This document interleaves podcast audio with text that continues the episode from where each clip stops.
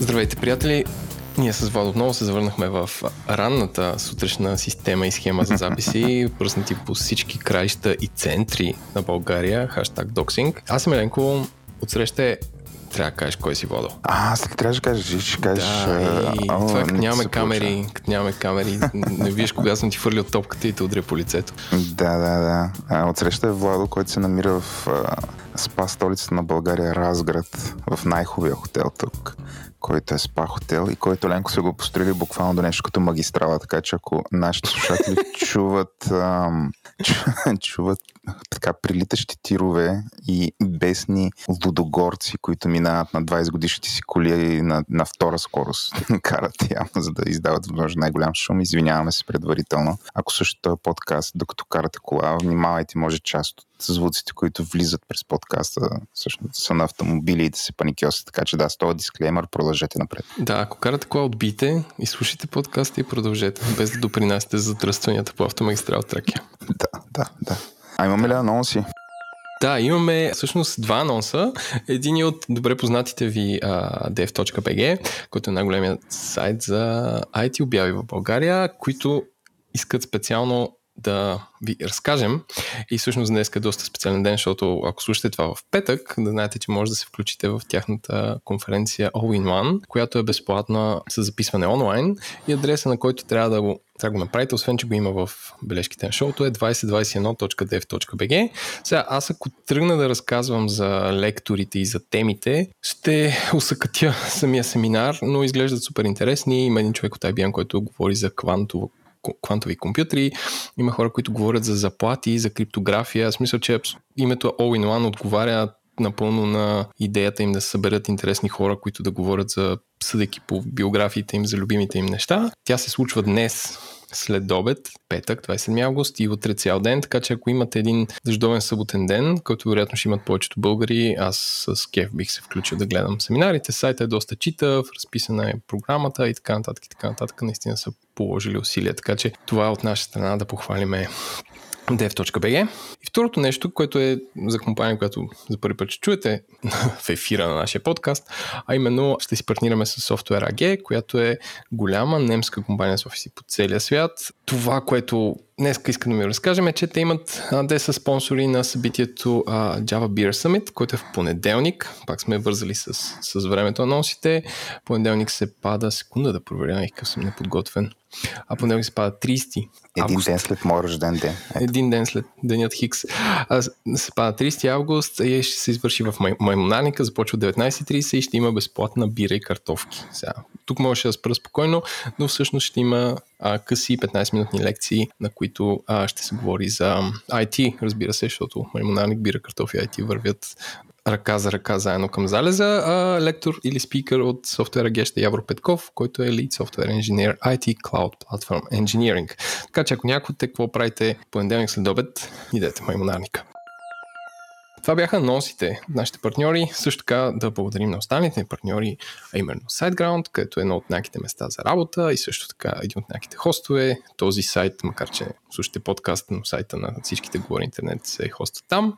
Компанията Oracle, която ни подкрепя от самото начало и са ни любезни хора, които ам, продават много сложни софтуери, предполагам лесно, аз лично не съм си купувал Oracle. Също така Dext, които правят малък а, софтуер за малкия бизнес, а, свързан с четоводството и улесняват живота, така че менеджерите си вършат работата.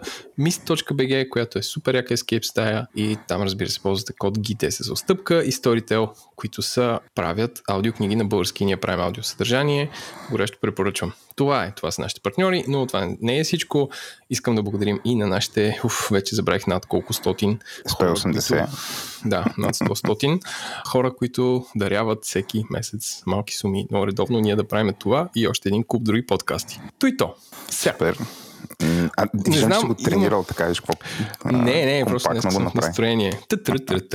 Така, Вал, искам, ти ни разсъждавам и имам и такива неща, които ме променят през седмицата, се чудя дали включа в меме на седмицата или нещо такова, но искам да наложа една нова дума в български язик, като ще се опитам да започне това от ефира на този подкаст.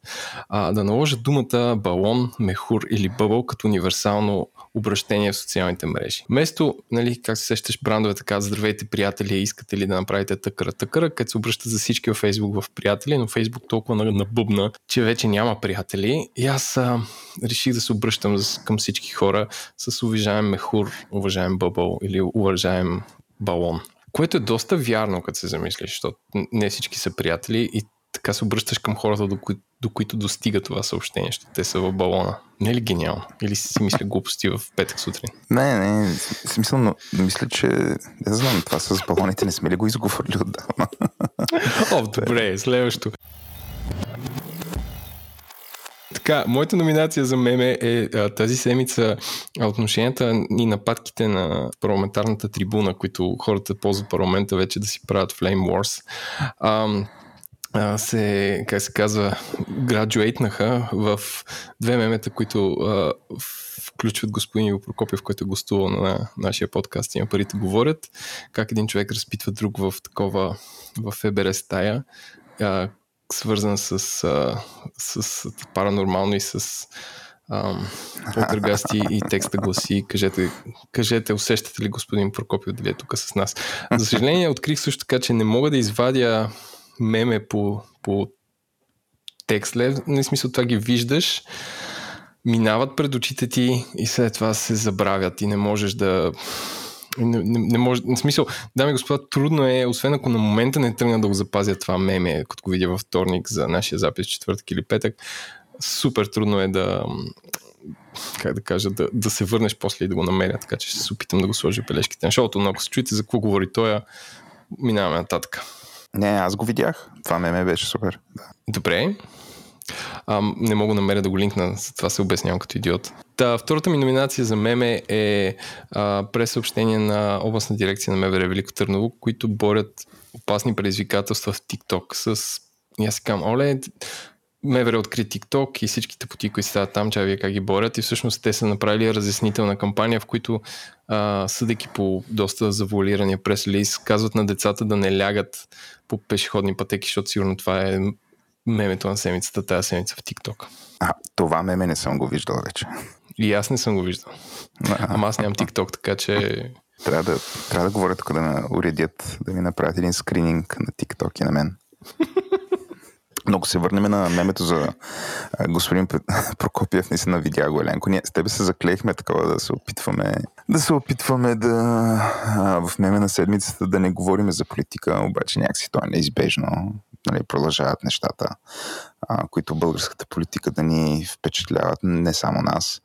А, но наистина а, едно е нали, обидата на комунисти, другото е нали, плашилото Прокопиев, което за всичко вече може да бъде той политически партии и така нататък. Нали, аман, аман, нали.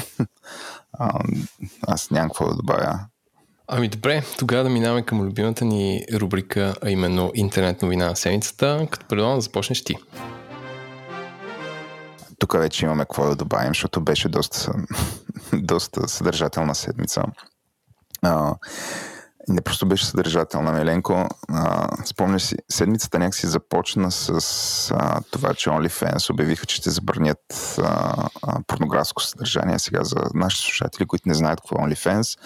OnlyFans е сайт, в който а, хора могат а, да качват не само, не са длъжни, но го използват и за това, а, да качват а, като начало голи свои снимки, където а, всякакви такива инфлуенсъри, които в Инстаграм стават популярни и всъщност ползват Инстаграм като някакъв, а, някаква кукичка, с която да тизват хората. Всъщност, понеже Инстаграм забранява такова съдържание, а, реално тизнатите хора могат да видят съответния потребител на Инстаграм, айде да го наричам инфлуенсър, могат да го видят гол а, като начало. Като част от потребителите разпространяваха и порнографско съдържание.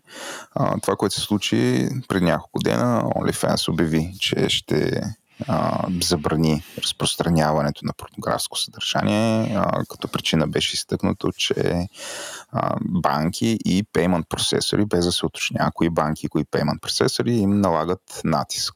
И понеже OnlyFans иска да расте, те са принудени да предприемат тази стъпка. Под расте си има предвид или както го разбирах, защото естествено целият интернет анализира всяка една дума от това през съобщение, което те пуснаха.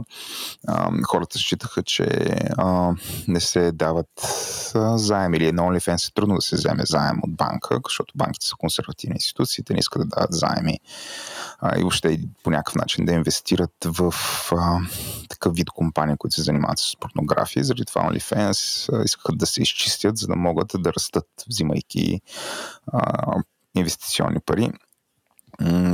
Това, което стана обаче е, че имаше огромен медиен беклаш, как ще го преведеш на, на български ленко. Къмшичен удар. Къмшичен удар, който. Нали, общо една камара медии заклимих OnlyFans, защото един вид те са станали големи на гърба на, на създателите на съдържание на този сайт. И сега нали, при първия проблем по-сериозен. Те ги а, изхвърлят, а, започнаха да се говорят и аз четох анализи, които ам, казват как а, всъщност OnlyFans са вършили много добра работа, защото са позволили на създателите на такова съдържание да се откъснат от тези супер токсични а, продукционни компании, които иначе продуцират и разпространяват такова съдържание, като а, нали, започва да се говорят какви са ужасни практиките там, до каква степен се злоупотребява с създателите на подобно съдържание а, и всъщност как OnlyFans е постигнало една много добра среда, в която създателите на такова съдържание могат директно да монетизират, а, като си комуникират, имат интеракция с потребителите, като така се пропускат тези, този вид токсични компании. И а, още историята стана огромна. Създателите на това съдържание, част от тях почнаха да търсят други платформи, появиха се анализи за това как всъщност обаче ги преследват, как има възход на политиката за ограничаване на такова съдържание и така нататък и така нататък. И явно под целият този натиск OnlyFans каза не, разбрахме се с банките, с payment процесорите, няма проблеми вече и всичко ще си е, нали, ще се хванем за ръце и всичко ще си е като преди. А, Еленко каза, че записваме на 27 август. В момента това е, което знаем. Няма, а, няма промяна, защото като гледам колко динамично се случва, може така, като и пуснем подкаст два дена по-късно, да има някакъв плод твист, но за момента всичко ще бъде както преди. А, те първа ще гледаме щитите, които OnlyFans си нанесоха с тая каскада, а, защото наистина а, оказа се, че всъщност това е много по-голям разговор, отколкото а, нали, един сайт и там една платформа, която просто променя някакви, а, някакви правила. Нали. Това отвори разговор за така че sex workers, ам, който на български не, няма, не мисля, няма че има превод. смислен. Да, да, защото тук не става дума за проституция. А, нали, това са създателите на еротично и порнографско съдържание. И, а, и може би не само. Нали. А, не мисля, че има, да, пак ние Селенко не мога да намерим по-добра дума. А, и още за този вид съдържание, който нали, е публична тайна, че това е едно от нали, най-потребяваните съдържания в мрежата. Също време, но а, явно има някакъв, някакъв опит то да бъде ограничавано от по-консервативните институции. Има някакъв натиск върху платформи, които нали, позволяват това разпространение. Така че това е нещо, което е интересно да се следи всичките дискусии, които то поражда. А, така че ако вие не сте се зачитали или просто тази новина ви е попаднала и е минала, съветваме ви с Еленко да прегледате какви анализи излязоха на тая тема, защото да, най-малко това е интересно, любопитно и повдига много въпроси. Това е новина едно. Ти би ли искал да добавиш нещо? А, да, аз малко контекст да разширя. Първо, че слушах а, а, подкаста на Питер Кавка, който препоръчвам на Vox, който а, говори за това нещо и всъщност според различни анализи това съдържание, т.е. порнографското е над 90%, т.е. OnlyFans е само only porn. То, ага, това не го знае. Не е, не е нещо и нещо и всъщност то за това е, за това е целият вой, защото нищо няма да остане. Нали? Мога друг пример да дам, където едно доста популярна платформа си махна популярното съдържание, т.е. порнографско съдържание и преди мъч фалира и беше изкупена, а именно Tumblr. И също така да върна, мисля, че при две години Pornhub а, пак под натиск, сега не знам те дали са публична компания, но под натиск от Visa и MasterCard спряха разплащания с карти, като нали, сега доказано е, че в такива сайтове фрода или, или искането на пари обратно е много по-голям, отколкото всеки друг сайт, който има някаква онлайн услуга. А, да спряха разплащане с а, Visa и MasterCard. Изтриха буквално всичко съдържание, което не беше от верифицирани създатели, а, което сигурно е над 80% от съдържанието в Pornhub и в момента за да плащаш за Pornhub имаш две опции. Едното е платиш с крипто, което не е лесно. Ако си някакъв начинан човек, който иска да гледа порно а, и просто иска да плати. И другото е да направиш банков превод, което въжи за щатите, което пак не съм сигурен, че много хора искат да превеждат пари през IBAN или както и да е на Pornhub, но те се опитват. Според мен е, наистина, ако има някакви банки институции да кажат какви са ви доходите, ми тук имаме ни еди колко си хикс приходи от порнография е странно. Другото странно е, че OnlyFans е, мисля, че, че е стартъп, той е на 3-4 години, не е нещо ново и така, че те са много по-внимателни от това какви пари ще намерят, как ще намерят, но друга страна, ако 90% от съдържанието ти е порно и то е платено съдържание, какво правиш, как, как, как вземаш такова решение да го махнеш. И почвам си мисля, че цялото това нещо е някакъв пиар, ама може би не е, но това са конспиративни теории. Още финално уточнение от мене. Сега, OnlyFans не казаха, че ще забранят, как да наречеме, меката порнография, което е голи снимки, в които се показват половите органи. Те казаха, че ще забранят по, а, снимки и видеа, които показват полов акт. Така че не експлисит контент. Uh-huh. така че да, то голяма част от съдържанието е порнографско, но е софт порно. Те искаха да забранят само тази частта, която е, да, както е както я каза в момента. Но това повдигна цялата тая вълна, така че Кое е такова, кое, кое е онакова, ти да. ще ми кажеш това Абсолютно, ли е, да. софт ли е, кои тия моралисти, нали, Путио, страшно. Да, да, да. И така, така, че това беше абсолютно, нали, според мен, новината на седмицата. а, нали, сега зависи кой е човека, но това е, може би, вълната, новината, която предизвика най-така много вълнички в публичното пространство, най-много говор.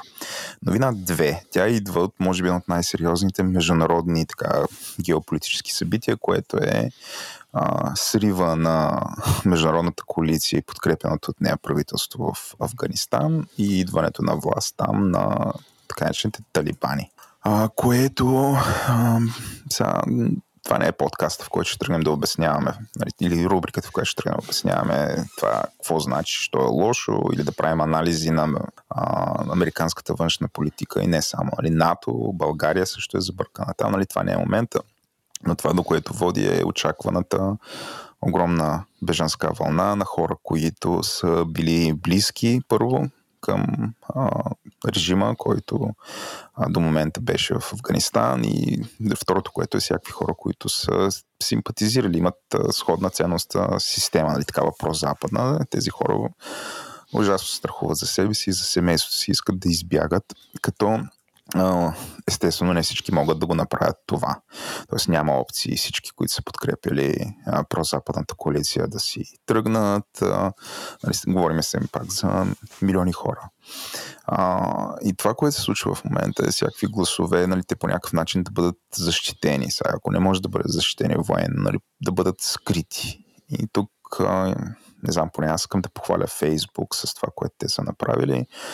Фейсбук започнаха да скриват приятелските списъци на потребители от Афганистан. Тоест, за хората, които ползвате Фейсбук, нали, знаете, можете, като имате един приятел, може да видите той с кой е приятел.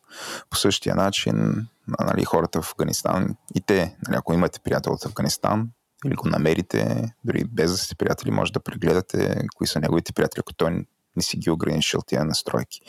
Но Фейсбук са минали една стъпка и те превентивно са ограничили, за да не може а, талибани или въобще хората, които може би искат да преследват а, сътрудни, сътрудничалите сътрудничали, сътрудничилите на предишната власт и прозападни симпатизатори, а, да не могат да ги издират през Фейсбук и да ги преследват в живия живот. Така че за мен нали, тая новина пак е, тя е много сайдгайс, но и до голяма степен показва всъщност ам, така, в какви времена живеем, какви опасности има и как, как социалните мрежи, каква роля имат. А, а, и на практика бих казал и задължения да защитават своите потребители, така че тук не мога да не кажа една добра дума за Фейсбук, защото ето, те сами проактивно го правят това и това е адекватно. А, ти имаш ли някакви размишления по темата? Четах, че повечето компании сега ще, как се казва, повечето социални мрежи ще, ще трябва да въвеждат зорлем да, някакви да. ограничения за това как работят в определени части на света, именно Афганистан, защото ще избият супер много хора. Не, не ще избират, ми ще ми направят живота труден. Супер много хора, новата власт там. И те се вика, до, до вчера имаше атентати на летището, което е последното нещо контролирано от НАТО в тази държава. Сега да видим дали компаниите, които не присъстват там или не ги интересува този пазар, какво ще направят колко, колко в смисъл колко дълбоко ще навлязат да си модифицират платформите за специален режим на работа в тези държави. Но не, според не е само до Фейсбука, до, до всичко, защото ти трябва да се замислиш, имаш банки, имейл провайдери, не знам, телекомите там, всякакви данни ще дадат вътрешно. Бе, много е сложен проблем. Да, да. И може да се разглежда като някакъв вид бъдеща, не знам, ако съм security researcher, ще гледам какво трябва да направи държавата, ако е нападната от друга държава. Да, нали, тези да. данни да как да се съхранят, но това води към една моя новина малко по-нататък. Добре, и последната моя новина, тя е свързана с а, компанията Samsung, които, не знам, предполагам нашите слушатели знаят, че Samsung е един от най-големите производители на телевизори и въобще екрани. Явно с LG доста са инвестирали и продължават да инвестират, защото да, това са компаниите, които произвеждат най-добрите екрани в света. Това, което се е случило на 11 юли в склад в Южна Африка, а, са били откраднати неизвестно количество телевизори Samsung. Аз си представям, че са стотици, защото, нали, защото за да влезе това в новините. Така че откраднати нали, някакво неизвестно количество телевизори Samsung, което само по себе си не е интересна новина, но интересната новина е, че Samsung са разкрили, че всеки един от тия телевизори в момента, а в момента, в който бъде вързан към интернет, той може да бъде блокиран и ще бъде блокиран. А, как се прави това нещо? знаят Samsung а, там производствените номера на всеки на телевизорите и ги добавят в един черен списък. Така че когато телевизора се свърже с интернет, нали, с инфраструктурата на Samsung, комуникационната, нали, този черен списък казва, опа, тук този телевизор е краден и телевизора бива не просто блокиран от достъп до интернет, всичките му функционалности спират да работят. Нали, Тоест, той вече не е телевизор, той е просто брикнат една тухличка, която си закачава на стената. Нали, което е супер любопитно. Това е за първи път компания признава, че има такъв софтуер. Не знам дали е единствената, но това е първата, която признава, че има такива възможности, че прави такъв тип неща и че това се случва, а, което нали, от на пръв поглед е доста невинно, а, но то повдига много въпроси. А, може би най-големият въпрос е ами какво ще стане, ако някой хакне Samsung и реши да добави всички телевизори на Samsung в този списък и блокира всички телевизори. Това до какъв хаос ще настане. А, нали, още ето новината е стартирала всякакви такива страхове в съществена част от потребителите, които доста така вокално изразяват тия свои притеснения в мрежата и това попадна в нашия радар. М- ти какво мислиш за този вид практики, Еленко? Смисъл, подкрепяш ли ги? Ами, какво ти кажа, ние сме си говорили за телевизорите, че всъщност огромната част от печалбите, на този пазар е толкова изпилен от към цени и функции, че огромната част от печалбите на много от компаниите се реализират след като телевизор е продаден. Тоест компании като Hisense или като Samsung следят ти какво гледаш на телевизора и го продават на маркетингови компании, които те следят и шазамват буквално всеки филм, който гледаш от Netflix до, до каквото и да било а, и казват кое колко е гледано включително реклами, нали, маркетингови данни като една много голяма глобална people метрия. И, и така си правят допълнителен а, не маржин, ми допълнителна печалба на тези продукти, така че това въобще, въобще, въобще, въобще не ме очудва. Да. То, това ми е на мен последната новина, така че ти си наред. Аз имам три новини, като първата и най- от нашите любими е те, всъщност, да, първите две са от нашите любими а, регулации. А, така, държавата Китай въведе първия а, закон за управление на такъв публичен за управление на данните на, на китайци. И се казва People. PI PL или Personal Information Protection, Law, като много медии го употребиха като патриотичен, а, който включва всички данни, които са за китайски граждани, да се над определено ниво. Сега ако аз съм български онлайн магазин и китайски граждани се, си купи нещо, не е нужда да си хоствам онлайн магазина в Китай, но над определено ниво, което не се посочва, трябва да бъдат разположени в Китай физически. А, също така се казва, че този закон е много вдъхновен от GDPR, т.е. GDPR, за който да, имахме да. броя и си говорим нон-стоп от години, е, инспирира цели държави с милиарди хора да си променят законите. А, също така, според този закон, китайски агенции могат да блеклист на чуждестранни компании, които нарушават, нарушават данните за китайски граждани или са заплаха за националната сигурност.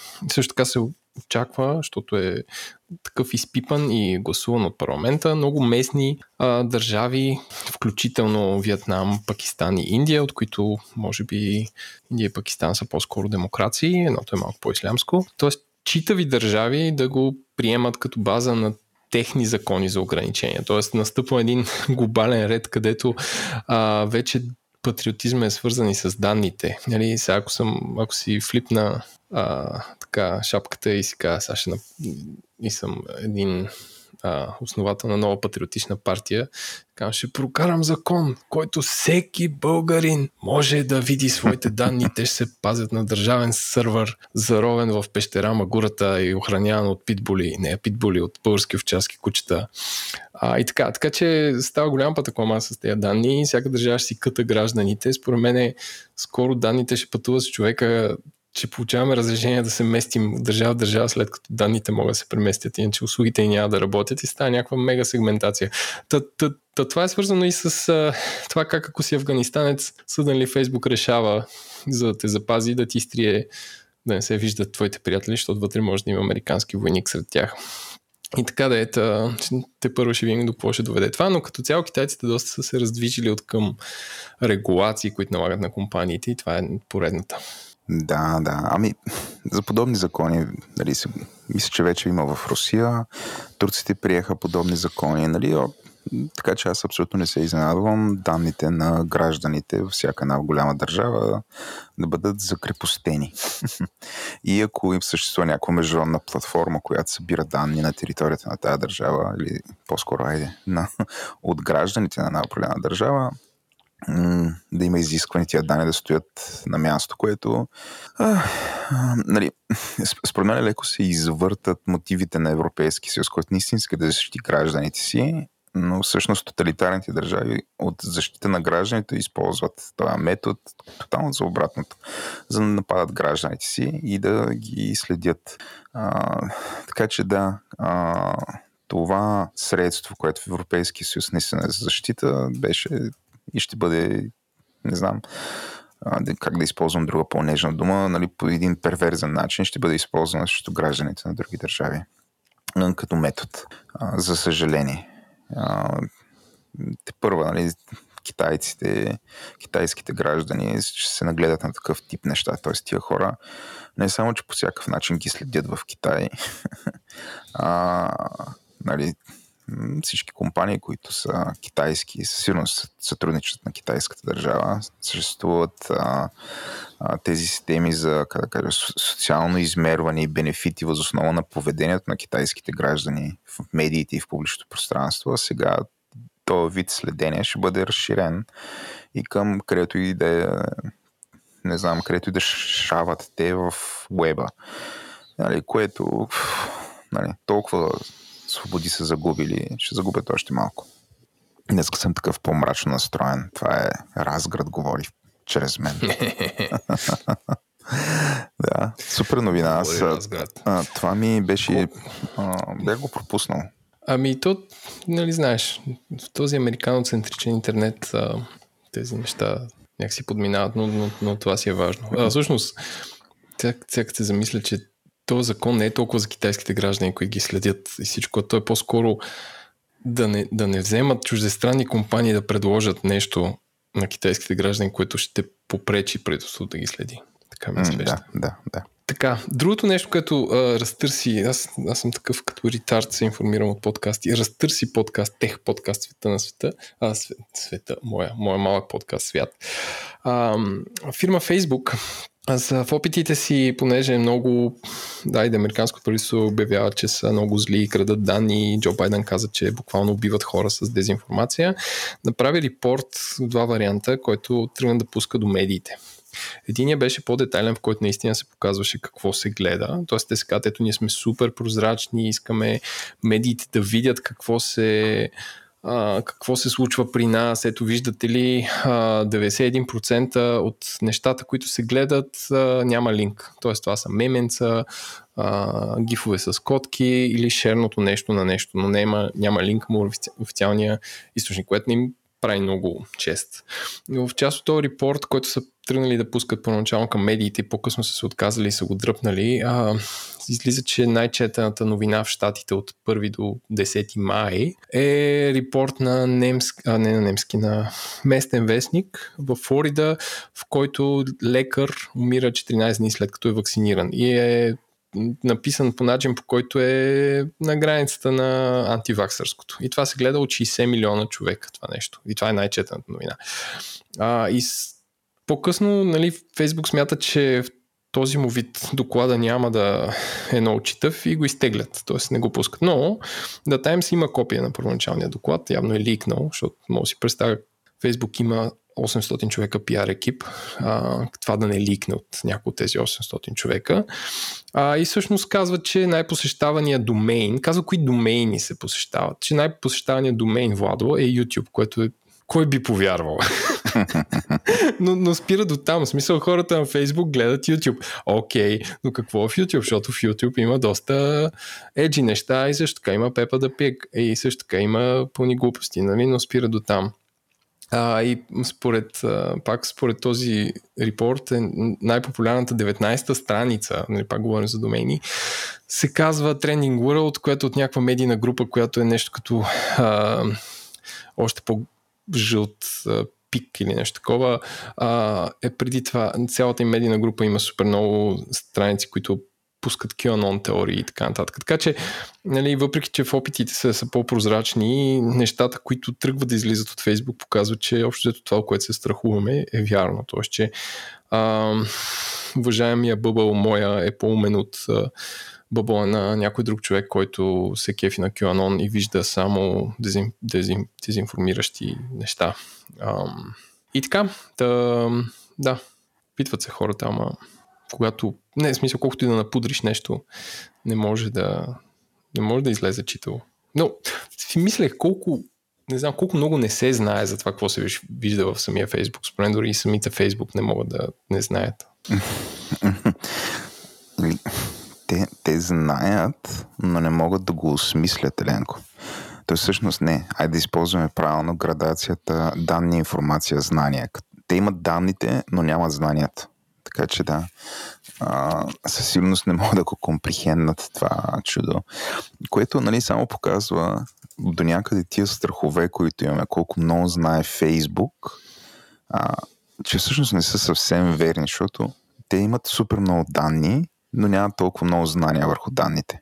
А, и, и също така нали, не могат да го, може би нямат и капацитета, цялото човешко дейност, която се случва там, тя да бъде осмислена. А, това, това мене ме навежда, нали, на, тоест, това ме навежда на, тази, на тези размишления. И със съжаление 19 най-популярна ами... страница е страница с QAnon. Това ужасно. Писал ужасно. Ужасна работа. Ами, да, кой... сега една дарка разградска въздишка. Ами, да, да. А, тук, защото, нали, като излязох от бъбъла си, като започнах да си говоря с хора и Еленко, тия деца, че се вакцинираме и тия дето мислиме по начин, по който ние мислим. Ние сме ужасно младсинство в тази държава. Нали, България. Ужасно. ужасно младсинство. Ох. Виж, то е направо изведено на мода. Аз се наслушах на всякакви неща, наслушах се на разговори за това как в YouTube има клипчета, как като ти сложат вакцината и веднага като сложат магнит до вакцинирането и ти се изкривява кожата, защото чиповете се привличат от магнита. И говоря за доста хора с високо образование. а, а, наслушах се на неща, които е, всички казват, че ще се вакцинират, но само на хартия и си намерили намерили си такива познати лекари, които ще ги вакцинират само на хартия, реално няма да бъдат вакцинирани. Нали? И си представяш нали, това всъщност, освен, че аре, те няма, няма да имат защита, но после как статистиката ще бъде изкривена за това как вакцинираните хора се разболяват също и умират, нали, защото също време този човек, той си направил такъв вид вакцина на книга.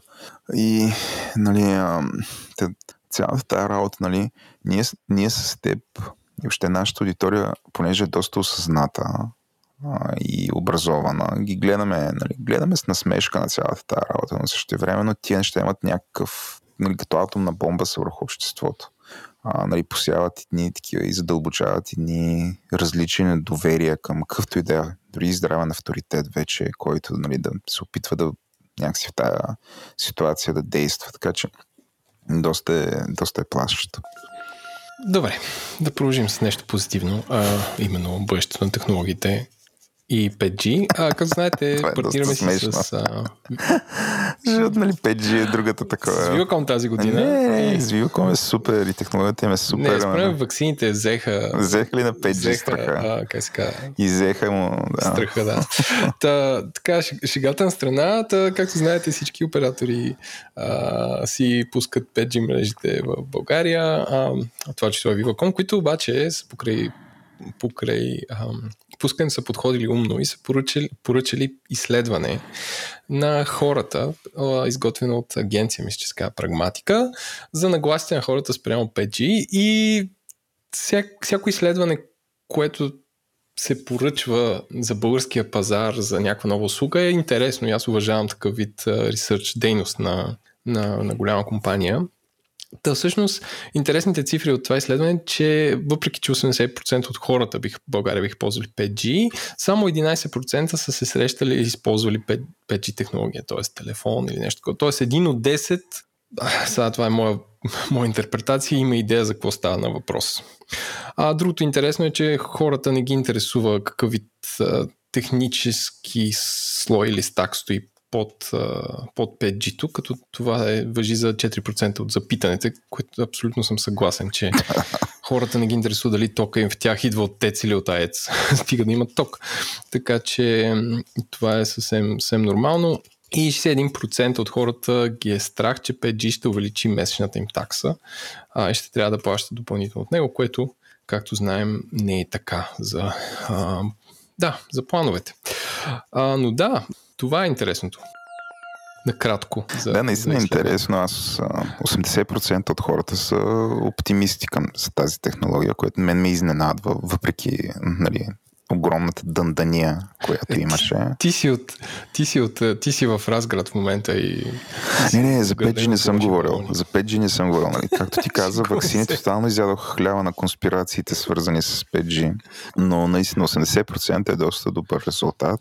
Това за 4% дето се интересуват как работи. Наистина също, но това, това до голяма степен ни показва Еленко, че всъщност хората, като имат страхове, а, както и да им ги обясняваш с технологии и така нататък, ти не можеш да ги адресираш. Тоест, а, нали, страхът е много ирационален и всъщност това да им обясниш, нали, а, всъщност много малко проявяват реален интерес за това как работи тази технология. Те са такава степен убедени, че тя е вредна, че нали, въобще не дълбаят и не им е интересно и си измислят някакви техни обяснения.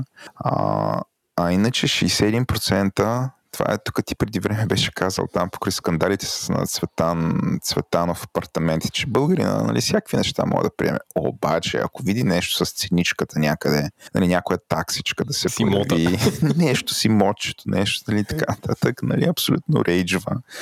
А, и мисля, че тук е по същия начин е свързано. Тоест, основният страх вече не, виж, не е за здравето, не излиза такова нещо, излиза, че а, може да им вдигнат, а, на, на, хората могат да им вдигнат сметките, които плащат. Нали, това е притеснение. А, което нали, също е интересно нали, така, за народопсихологията. Добре, това бяха, дами и господа, новините тази седмица. Минаваме към следния, следващия епичен и любимия на всички а, бижуто на нашата мрежа и подкаст Какво си купих и окей.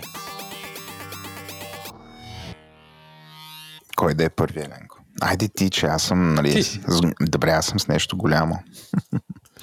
а, аз рядко си купувам компютри, но като си купя компютър, те са сериозни компютри, Еленко. Е хубав. Е хубав, да.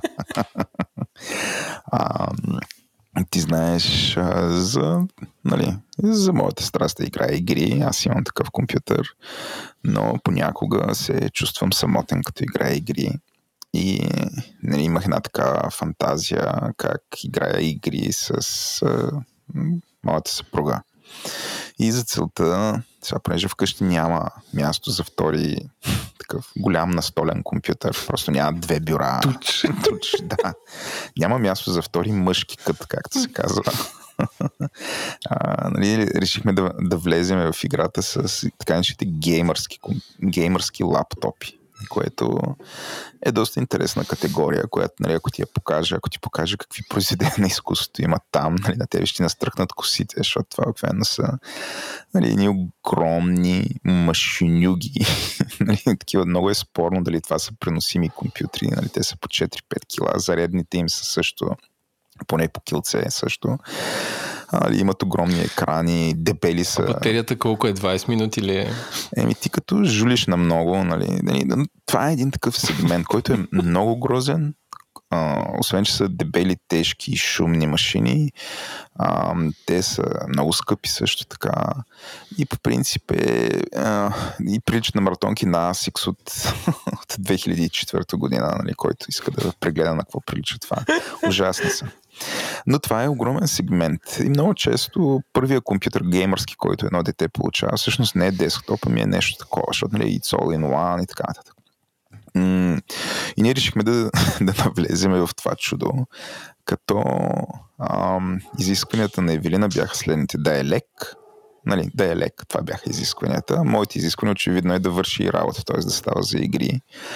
И след така много ресърч се оказа, че има, да кажем, два компютъра. Едното е на Asus, който произвежда нещо в този клас, по-лек геймърски компютър. Другото е на Razer. В крайна сметка спрях на Razer. Тази марка ми харесва, имам техни продукти и нали, общо вършат работа.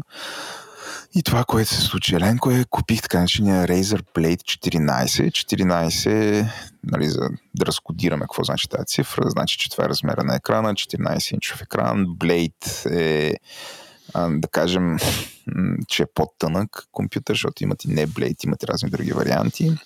Така че това е геймърски компютър, който е тънък, със сравнително малък екран, но не е много малък, нали, примерно 11 или 13 инча, 14 инча, в който Razer са направили две неща. Значи, първото нещо, което успели са да наврат едни от най-добрите а, мобилни въобще процесори, а, които съществуват, които не са на Apple, уви, нали? Тук все още сме в PC света. В PC света тия процесори ги правят в момента една компания, която се казва AMD и процесорите са Ryzen, така че тук големия фурор е, че са наврели, успели са да пуснат лаптоп с новото поколение а, на AMD Ryzen, където са, това са много производителни процесори. Само ще ти кажа, Ленко, че като сравня процесора на този компютър с настолния ми, този е по-бърз. Те двете са Ryzen. Само, нали, това е мобилен процесор. Тук говорим за много производителна Моля. машина. Да, по-бърз от десктопа ми което е супер. Ам, така че нали, този компютър най-вероятно ще бъде адекватен още 5-6 години нали, на ниво процесор. Видеокартата, това, което са успели да направят е в едно доста компактно тяло. Между другото, компютърът тежи 1,6-1,7 кила, което за геймърски компютър наистина при че стандартно е 4 кила е доста добре. Нали, доста добре. А, така че компютърът е много тънък, същевременно мощен. Аз вътре ползвам, сега тук без да навлизаме в детайли, а, а, може би най-добрите видеокарти са, все още ги прави една компания, която се казва Nvidia. Това са притежателите на ARM, където също имаше новина, между другото, но няма да се отплесва. Дами господа, мислехте, мислехте си, Мислехте си, че този брой няма спомене видеокарти. Съжалявам, Владо е сред нас. Много обичам видеокарти. така е. А, да, да, който играе игри, което е съществена част от нашата аудитория, такива неща ги интересуват, така че да. А, но Ленко, това, което аз направих, не купих с най-мощната карта, не купих с най-мало мощ, купих в средата. И само да, да репортна, че така начинаното RTX 3070, за който се интересуват видеокарти, е супер производително и съм мега доволен мога да играя всички, всички игри, които в момента ги има. На някаква много така прилична производителност. А, така че общо искам да кажа, че нали, общо бялата лястовица, или не, еднорога на геймърските компютри, хем да е малък, хем да е стилен и хем да е производителен, мисля, че Razer са го направили. Ползвам го вече месец, играя игри из цяла България и съм мега доволен. Цената е висока, цената е рязка, на нали, който ще види, сигурно ще се впечатли. Но това е Razer. Те са успели в едно малко тяло да наврат Ryzen процесор и хубава видеокарта, което е уникално и затова чарджват премиум. Но същевременно а, продуктите на Razer, подобно на продуктите на Apple, държат много висока остатъчна стоеност, така че след две години това може да бъде продадено на доста прилична цена. Много е вероятно, ако тая криза с а, полупроводниците продължава да бъде продадено на цена близка на тая, която е било закупено. Не, че имаме желание да го правим това. Аз като, като гледам ти SMC, какво обявиха, като нищо и на печалба да излезеш. а, да. И сега се връщам, понеже спомена TMCMC, тук съм длъжен да го да направя това уточнение. Понеже миналия път в последния брой много се радвах, че Intel ще навлизат в правенето на видеокарти и камо ли не казах как това ще оправи проблема. Оказа се, Еленко, че не просто няма да го оправи, ще го влуши, защото Intel, които имат собствени фабрики, няма да си произвеждат фабрики, а, видеокартите в собствените фабрики, ами ще ги произвеждат в TSMC. Не се майтапя, ще аутсорсват там, където всички Apple, AMD и Intel, всички в Тайван ще си произвеждат видеокартите. Ужас. Така че да. Владо, ако Китай нападне Тайван, света ще спре Това е мега страха. Това е мега страха мен. Това е мега страха. Да. А, а, давам го пак за пример, защото а, и аз почнах, подобно на тебе, купих си акции. И че почнах да чета новини, и чета анализи, и чета анализ за тия, които са компаниите, които Добре, са... Добре, този подкаст не е, не е този подкаст не е съвети за инвестиция, но Владо, какви, какви акции си купи? А, купих си AMD, купих си Intel и четох анализи по тази тема и четох анализ за това, че не трябва да купуваме AMD, защото нали, AMD в момента са много надценени. AMD произвежда този процесор като този компютър, а, в който аз съм си взел, но те са много надценени, над средното на другите производители на полупроводници. И другото okay. нещо, което е големия страх е, че те произвеждат всичко в TSMC.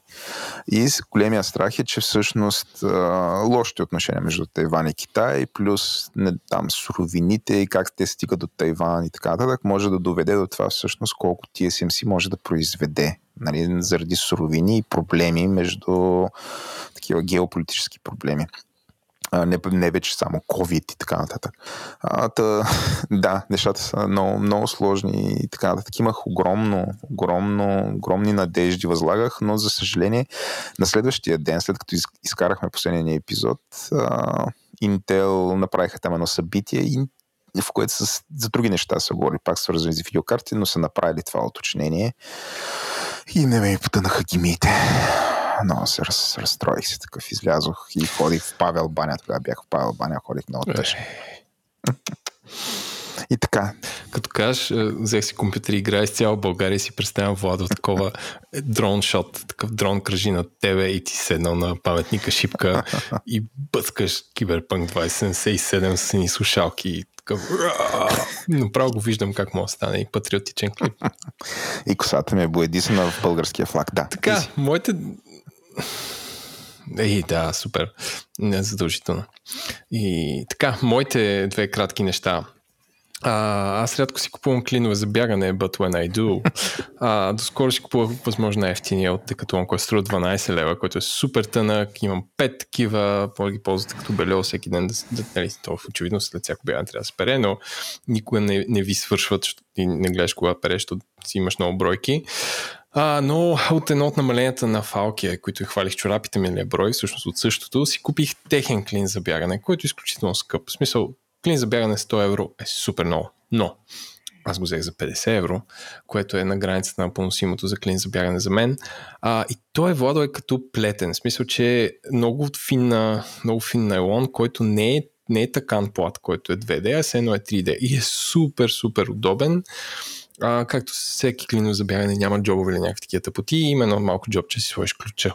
Тоест това е абсолютно стандарт при късите клинове за бягане, но такава материя никога не съм пипал за за, ам, а, за такъв вид спортсуер и наистина препоръчвам. Така че ам, това е най-добрия клин за бягане, който съм притежавал. Аз съм притежавал много такива. Първото нещо.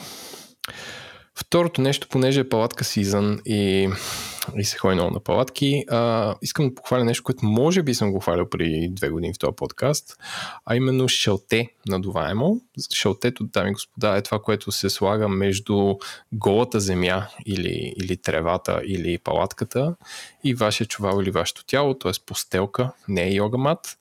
А, да, да, искам да похваля шелтето C2 Summit Ultralight, което е произведено в Китай, но е на австралийската фирма Sea to Summit или Море до връх, а, което се събира буквално в една малко турбичка с диаметър 10 см, защото е цилиндрична и дължина около 20, прилича на, на по-голяма тон колонка като размер. Тежи 500 грама, което защото те има и по-леки, разбира се, но, но това е доста добре изолиращо и се надува с въздух, т.е. между вас и земята имате един слой въздух, т.е. помпа се като гума.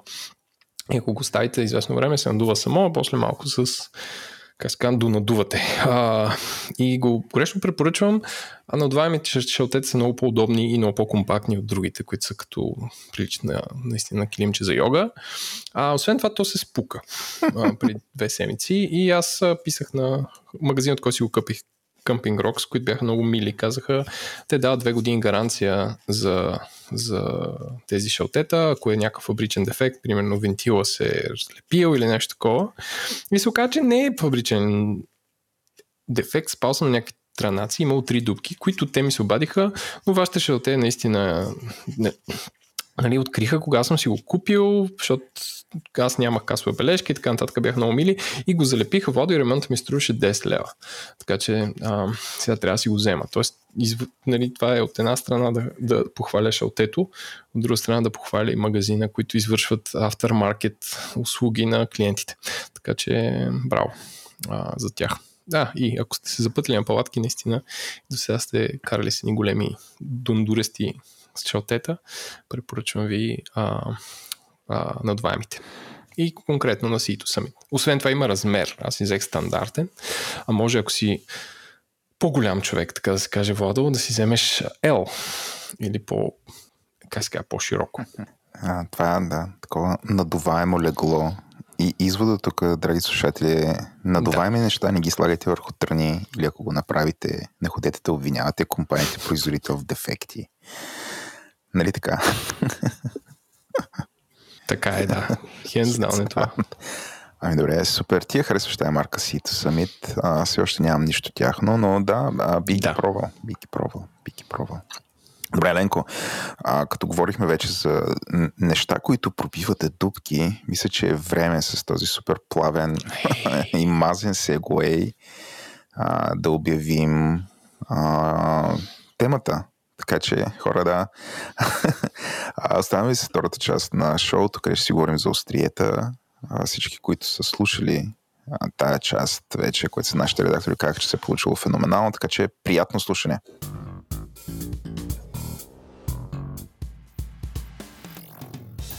Благодарим ви, че останахте във втората част. Вече сме с нашия гост и двамата с него сме се наострили Тези шеги. А, наострили сме, си, наострили сме се да си говорим за острията. Очевидно, а, аз се намирам в град Бургас. Това ми е първото такова работно пътешествие, в което аз отивам до госта, за да си говорим, защото имахме всякакви технически предизвикателства да направим записа, но аз бях толкова твърдо решен, така че комбинирах една една командировка с удоволствието да съм заедно с Сашо. Сашо, сега ще дам думата да се представиш.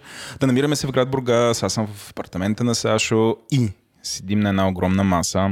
Има супер много ром. Той ще разкаже какъв ром. И най-вече той е подредил на масата. Сега ще ги преброя. Едно, две, три, четири, пет, шест, седем, осем остриета. Японски. Японски остриета. Е, не, не, едно от тях е със сигурност е европейско, така като гледам. Не можеш да ме излъжеш. Значи... Внимавате, отлично. Внимаваме, точно така. А, сега откъде се познаваме с Сашо? Той, ще му дам думата да се представи, но Сашо е най-добрият ми доведен приятел, така ще го нарека. А, доведени приятели наричам а, приятели на съпруги на приятелки на моята съпруга. С Саш, Сашо е съпруг на една от добрите приятелки на моята съпруга Евелина. И всеки път, като отидем в Бурга, се виждаме и него го водят. и такива двамата, айде сега говорете си. И, е, нали, в началото беше много странно и изведнъж открихме, че двамата всъщност имаме супер много такива общи хобита. А, би ги нарекал такива чичачески хобита, защото вече сме на по 40 плюс години. А, той ме надцаква със сигурност. А, все още така ми държи влага хобита му да иде люти чушки, да внася някакви невероятно люти чушки, което може другото си е отделен епизод. Виж как се радваш. А, колекционира щеки за билярд а, и на, това, което сме се събрали, очевидно супер много разбира от ножови, е запален. А, много хора ми питаха, добре, сега ако правите такъв епизод, защо не го направите с ковач, защо не го направите с това, защо не го направите с онзи. Аз много исках да намеря човек, който е ужасно запален по ножовете, челе, нали, не е някой, който е професионално изкривен, не е някой, който ще започне да говори с някак там как кове ножовете и така нататък. Искам някой, който е супер много се интересува. Това е накратко за темата. Това, което ще се случи, очевидно е Владо, аз съм Владо и Сашо ще си говорят за ножове час и 20 минути, като ще засегнем всякакви теми от това, каква е разликата между японските и европейските ножове, как да ги очим, да, да ги очим, да ги точим тези ножове, а, как, откъде да си ги купуваме, майстори, митове, как да ги поддържаме и какво ли още не е, така че подгответе се за такъв разговор. След като минахме през така housekeeping частта, Сашо, представи се с няколко думи за нашите слушатели. Здравейте, банда! Аз съм Сашо, казвам се Сашо, очевидно. и аз мога да се шегувам, не само Владо. А, на 40 плюс години съм, както каза той, чичак, а, с разностранни хобита. Ако трябва да съм честен, жена ме мрази всяко едно от тях, но в крайна сметка това поддържа семейното огнище. Владо, първо ще почна с това, което пием. Пием, да, да. да. Аз обещах да кажем за рома. Ти не мога да така ме посрещна. Здравей, Владо, добре дошъл. Ето един ром да ти сипя. Какъв е този ром сега? Това, Владо, е Флор де Каня, 12 годишен. Според мен е един от най-добрите ромови, който може да се купи. За разлика от масовките. Въпреки, че, че и той е масовка, нали, не е от цена 800 плюс, а, въпросният ром е един от много малкото ромове, които а, зреят на принципа на уискито. Тоест, излиза от дистилерията, налива се в бурета, стои 12 години и излиза в шишетата. И влиза в нас. След това. И влиза в нас. нали, thanks God, we are lucky guys. Така, въпросният Флор де Каня идва от Никарагуа в високи вулканични почви се отглеждат, а, тръстиките за него, а, буретата зреят а, на високо. Рома е прекрасен. Това е общо взето за мен. Обичам жена си, обичам детето, а и обичам кучето си 30 плюс килограмов лабрадор с интелекта на две годишно дете поне. Добре, а, а как заобича ножовете? Как се запали по тях? Как заобичах ножовете? Честно да ти кажа, не знам а, мисля, че това беше една еволюция. Другото ми хоби да готвя. Много обичам да готвя. Баща ми, е да е жив и здрав, а, се пенсионира като най-стария капитан в параходство Български морски флот. С майка ми много често, някои пъти, два пъти в годината, те отиваха а, с кораба на далечни пътешествия. Включително съм оставили и по една година сам. И а, почнах да се... Трябваше да оцеляваш, явно. Трябваше... Еми, не, оцеляването беше лесната част. Не може само на сандвичи. Така мога ли да Ми, Не, защото винаги ме оставяха под опеката на някой чичо, на някой баба, на някой леля. Но в крайна сметка, нали, гъдела си е гъдел. И малко по малко почнах да проявявам интерес към кулинарията. Майка ми е много добра готвачка в интерес на истината, макар че има така по-скромен, да кажем, запас от рецепти. И аз почнах с тях около 20 на неща. Нещата еволюираха от 20, станаха 50, от 50 станаха 100 и сега вече всичко е въпрос на въображение. А, оттам може би ми дойде и манията към ножовите като цяло, а, защото вкъщи ние разполагахме с а, едни интересни неща, които баща ми и дядо ми, лека му пръс, който също пътуваше ги докараха от Западна Европа, бяха така неща, които не се виждаха, штампа Солинген. Изключително екзотично беше за България това нещо. И така ми се прояви интереса към ножовите. В един момент, когато почнах да готвя по-сериозно за семейството си, за приятелите си, на сбирки, а, почнаха да ми се дигат и изискванията за ножовите. Първо, а, установих, че ножовите, които имахме, много лесно се изтъпяваха. А, почвайки да търся точилар, който да ми ги точи, установих, че колкото повече точиш един нож, той толкова повече бива изяждан, защото точенето на ножа само по себе си е точно това.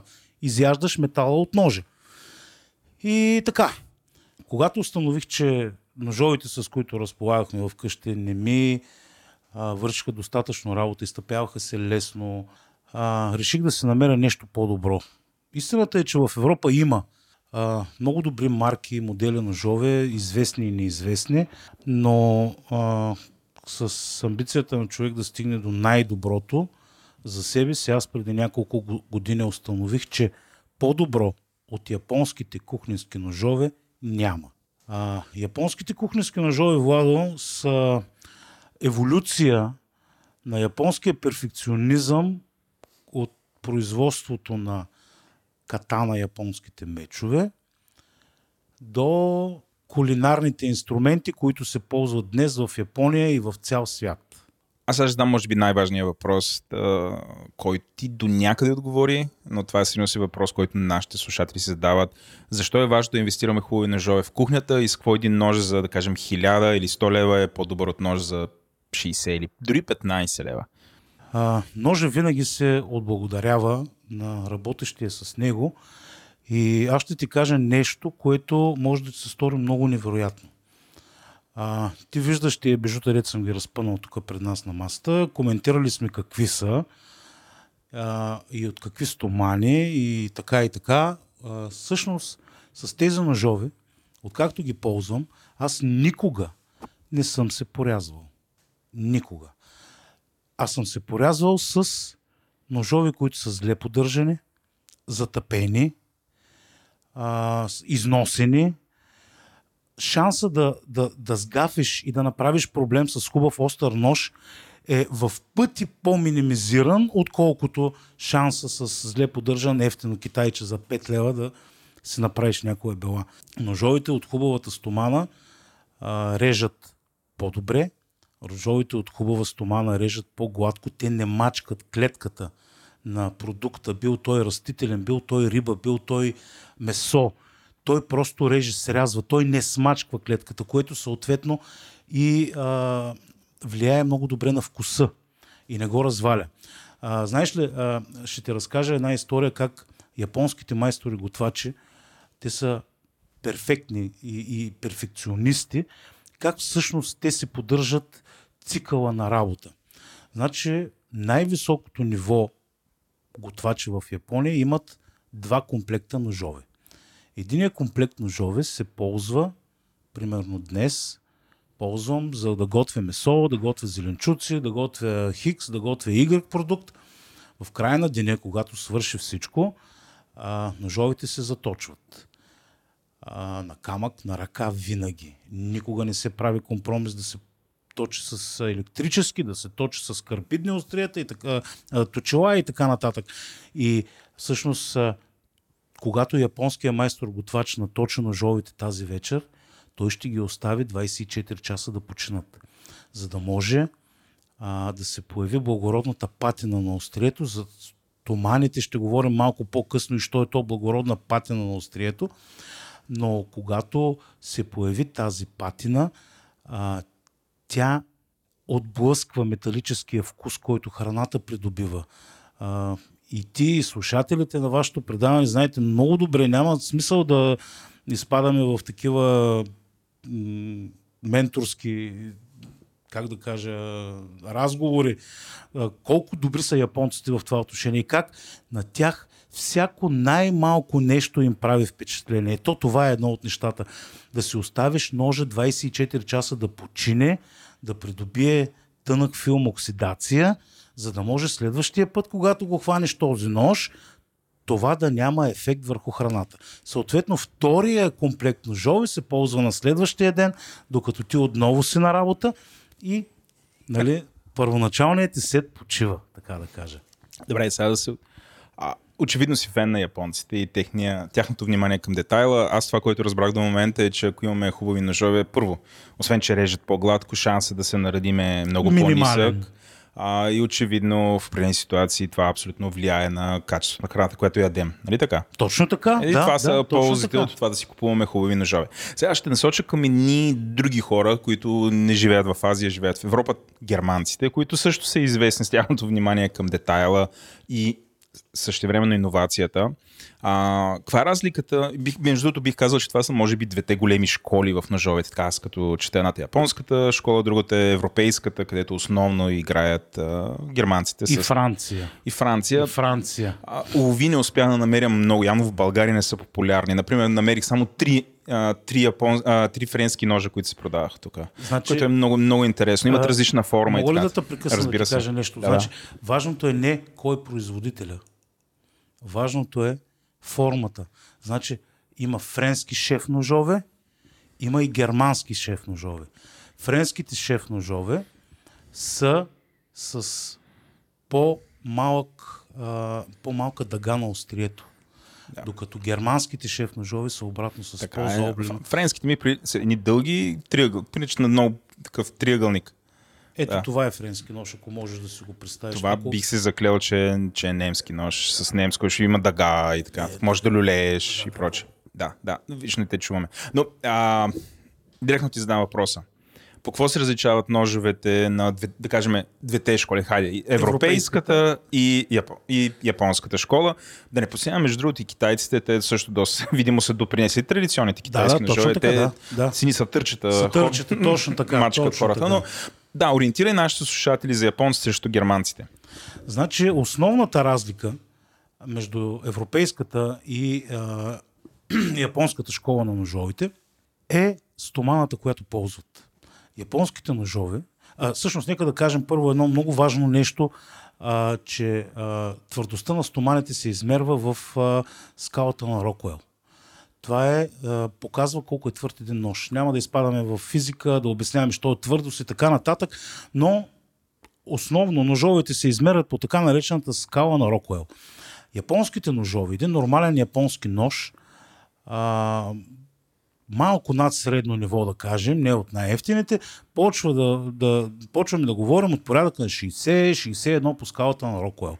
Докато европейските ножове те ползват нераждаеми стомани с по-ниска твърдост. Тоест, когато ние вземем един европейски нощ, имаме нужда да го острим постоянно. Затова, когато гледате на кулинарните предавания, в, на, а, в комплекта на ножовете на европейските готвачи, които ползват европейски ножове, винаги има един масат. Масат това е острието, което, а, това е точилото, което ползват ръчното. А, като една метална пръчка, то може да е стоманено с много висока твърдост от прахова стомана, може да е керамично, а, съответно има видове, които са с по-ниска зърнеста структура, по-висока зърнеста структура. Едни са заточени бързо, другите са за полиране. Но това е основната разлика между европейските и японските ножове. Че европейските ножове имат а, задължително от не- нераждаема стомана и се точат по-лесно, но и по-често от японските. Защото затъпяват. Защото затъпяват. затъп... да. Да. И те, те със сигурност тогава нямат тази благородна патина, за която ти говориш Не, не, не, малко, не, защото не. те не, не се окисляват. не се окисляват. Затова Да. да. казвам, изрично подчертах, че тук ползваме Добре. нераждаема стомана. А ние Европа. малко ще говорим конкретно за видовете стомани, Да. така че аз ще спра до тук за стоманата.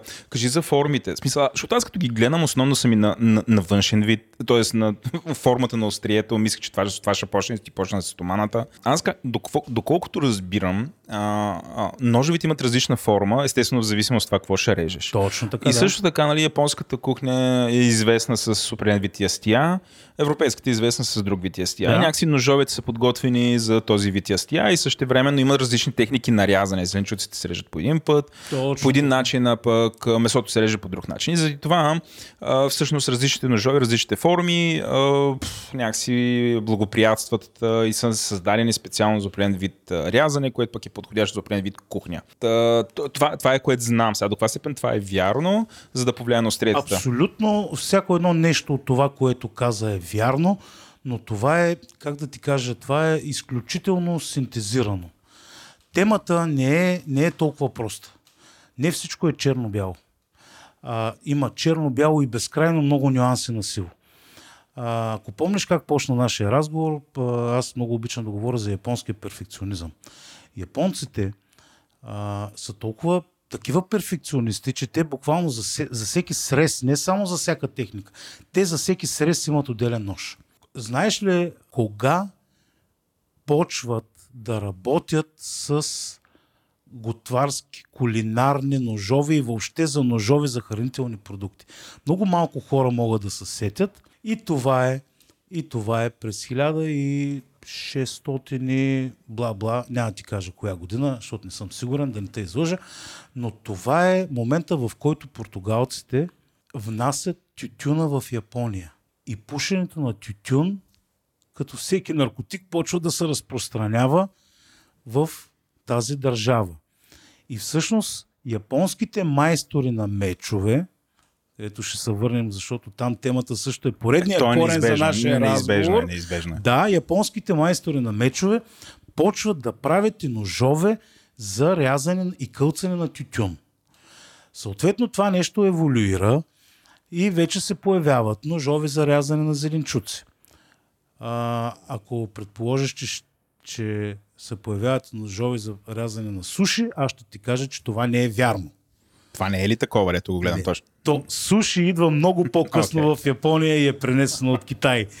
да, нали, както казва на най-добрия ми приятел, жена му, аз съм endless source of useless information. нали, безкрайен източник на ненужна информация. да, а, след като почват нали, да правят ножове за рязане на тютюн, те минават а, в а, ножове бръсначи. Японския бръснач също е една определена и отделна тема, нали, която много се различава от европейските и американските. След това почват да правят а, ножове за зеленчуци. Ти зачекна темата за а, китайските сатърчета. Абсолютно. Сатъри, да, да, китайските да. шеф ножове, които също не са, не са ножове, са сатъри. Сатъри са. Да, оттатък също имам един, но не съм го сложил е, тук. Тук имаш нещо сатъристо? Не, не, това е, е нож да. за зеленчуци. Да. Okay, това е нож okay, за зеленчуци. Okay. А, и почват а, съответно ножове за риба, а, ножове за месо. Месото малко по-късно се появява в японс, японската история. Те са били основно зеленчуко ядящи и морска храна как се появя. Да, къде всъщност идва допирната точка, защото има такава, между а, а, където се събират а, японските и тр, традиционните европейски техники на, на, а, и форми на ножове. А, в а, 1900, не, прощавай, 1860 65-та, може и да бъркам годината, но да кажем някъде там, така, нареч, така наречената мейджор реставрация на японските самураи им е забранено да носят самурайски мечове. И е било абсолютно противозаконно това нещо да се случва.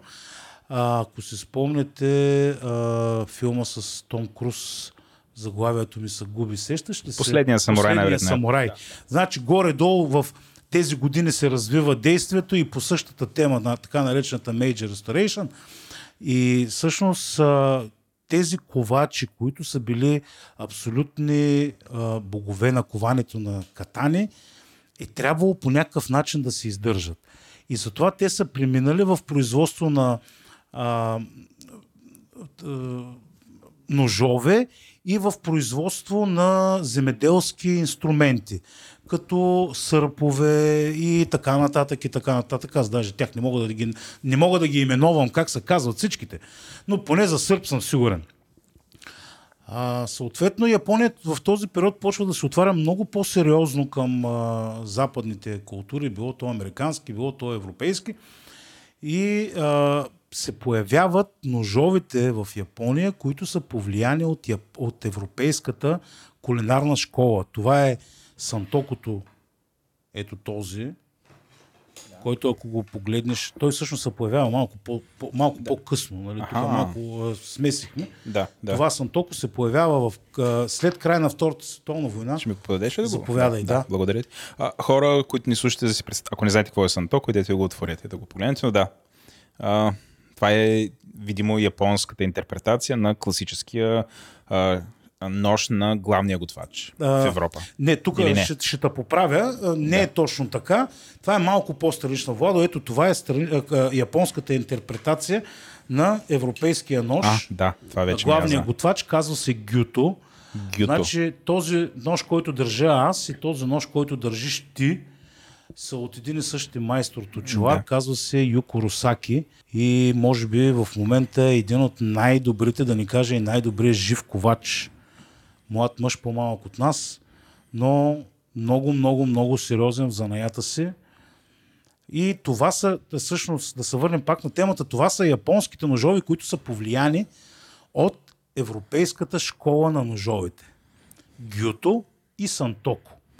Всичко останало са класически японски ножове, които, както казах, произхождат про- които, както казах, произхождат от а, нали, нуждата а, ковачите на, на катана да имат а, някакъв поминък след а, забраната.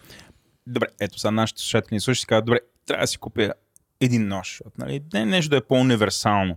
Кой е най-универсалният японски нож, който ще препоръчаш? Аз знам, в Европа това е ножа на главния готвач. А, Има два варианта. Един е по-къс, мисля, 16 см, другия е около 20 на см.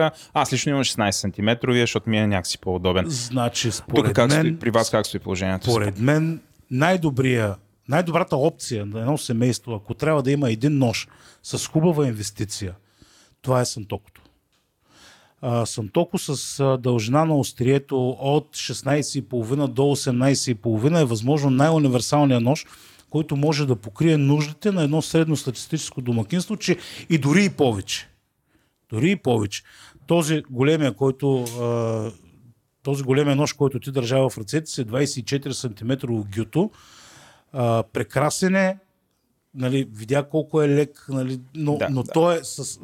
не, Там наистина имаш нужда от голям плод с Да. голяма дъска. И голямо рязане да пада с Голям, нещо. наистина. Да, да има. Сантоко от 16,5 до 18. Това бих препоръчал на всяко семейство да инвестира. Добре, откъде да си го вземем този нож? А, в Европа е лесно да си купиш европейски нож. Сега, а, много бърз дисклеймер, хора. Вие може, между, другото слушали сте нашия подкаст. Аз няколко пъти съм говорил за това с какви ножове си купувам. купувам. Сашо не знае, но ние имаме една рубрика, която се казва какво си купих и окей. Аз там чат-пат говоря за моите Вюсхов ножове. Аз съм а, потребител на... Аз нямам нито един японски, потребител съм на немски ножове. Е, за никой, момент. не е, никой не е перфектен Е, така е. а, нали, купувам някакви ножове там, режа, добре се справям. А, знам откъде обаче да си купя. Смисъл в Европа има много места. А, откъде да си поръчаме истински японски нож. Защото, например, в България, а, директно ще ти кажа, аз поразтърсих се а, и попаднах, има един сайт, който се казва Chunche.bg. Точно така. Това е най-добрият сайт За, в, за България. между другото имат магазин в Младост 4, аз живея в Младост 1, мога да отида да видя, но а, там виждам, че а, нали, основната марка са едни Кай и Кай нали, имат раз... И, често ти кажа, имат вайба на Вюсхов. Тоест, очевидно, това са ножове, които се произвеждат масово. Докато тези ножове, които ги гледам тук, нали, както ти казваш, ковач и така нататък. А, та първият въпрос е, коя е масовата марка, подобна на Вюсхов, Да. ако може да направим такъв паралел, разбира се, без някой да се обиди, защото нали, като гледам видеята в YouTube, нали, Viewshof е нещо като стандарта, с който всички се срав... нали, сравняват. с Като... От той- европейските, да. с- Той е символа на масово произвеждания нож, на символа на утилитарния нож. А, нали, всеки, нали, ако иска да се отличи по някакъв начин, нали, вече се отличава спрямо тая марка. Но Кайли са а, така голямата корпорация японска, която произвежда ножове. И друго, това е едно. И втория въпрос е, ако искаме от някакъв ковач, ти имаш интересна история, която може би може да разкажеш, защото не спомена все пак тия За ножове. Юко Русаки, да. да, как, как всъщност си купуваме автентичен японски нож? Има ли чак такава голяма разлика? Тоест, ако си купя един кай също, или си поръчам от някой майстор в Япония да ми направи, ще има ли разлика всъщност? Ще има огромна разлика, Владо, защото а, Тук Значи, хората не могат да видят разбра, разбра, че аз изражението на, на лицето да, ми. Дали, като Шелдън, като Шелдън Купър трябва да почне Да. с една топла лятна вечер в Древна Гърция. Нали? Няма как този, отговор, този въпрос няма правилен отговор. Тоест няма кратък отговор. А, Имаме часове запис, така че разгърни се, ако обичаш. Еми, ще се постарая. Жена ми и тя така казва. да. Кай и Шун са двете марки, които са така най-най-най разпространени в, на световния пазар и глобал също. А, японски марки, които всъщност не са никак лоши ножове. Но японските ножове, както всяка, всяко нещо, има няколко класа на а, изработка. А, най-низкият клас на изработка са тези, които са от лентовата стомана, масово а, се правят, минава лентата, машината прас, прас, прас, изкарва заготовките, заточва се на машина, минава, слага се дръжката и всичко подминава. Следващия клас ножове са такива ковачници, които са с име а, и работят с майстори, ковачи, но които пък не са чак толкова известни, защото те ако бяха толкова известни, щяха да имат собствени ковачници. И а, примерно а, там се изработват някакви заготовки, в средния клас ножове, майстори. Го... Кажи някакви имена. Ами, ако ти излиза да, точно за тях говоря, за Шун, за Глобал, за... Аха, това са те. Да, за Окей, Кай. окей.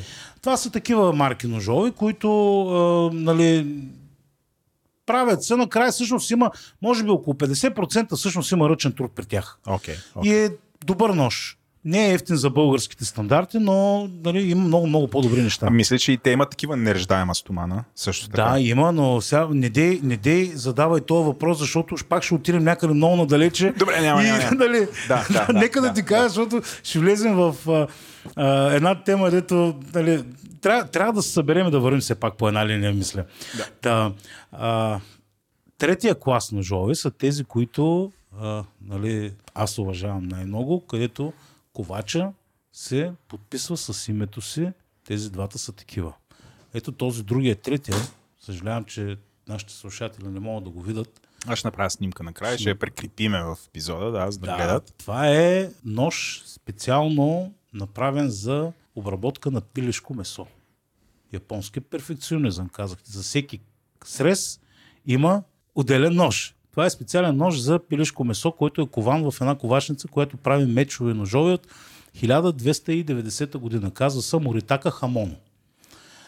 А, това са ножове, които а, се работят от а, няколко майстора в момента. Очевидно оригиналния Моритака няма как да работи. Нали, Освен ако не е... Не е зомби. да.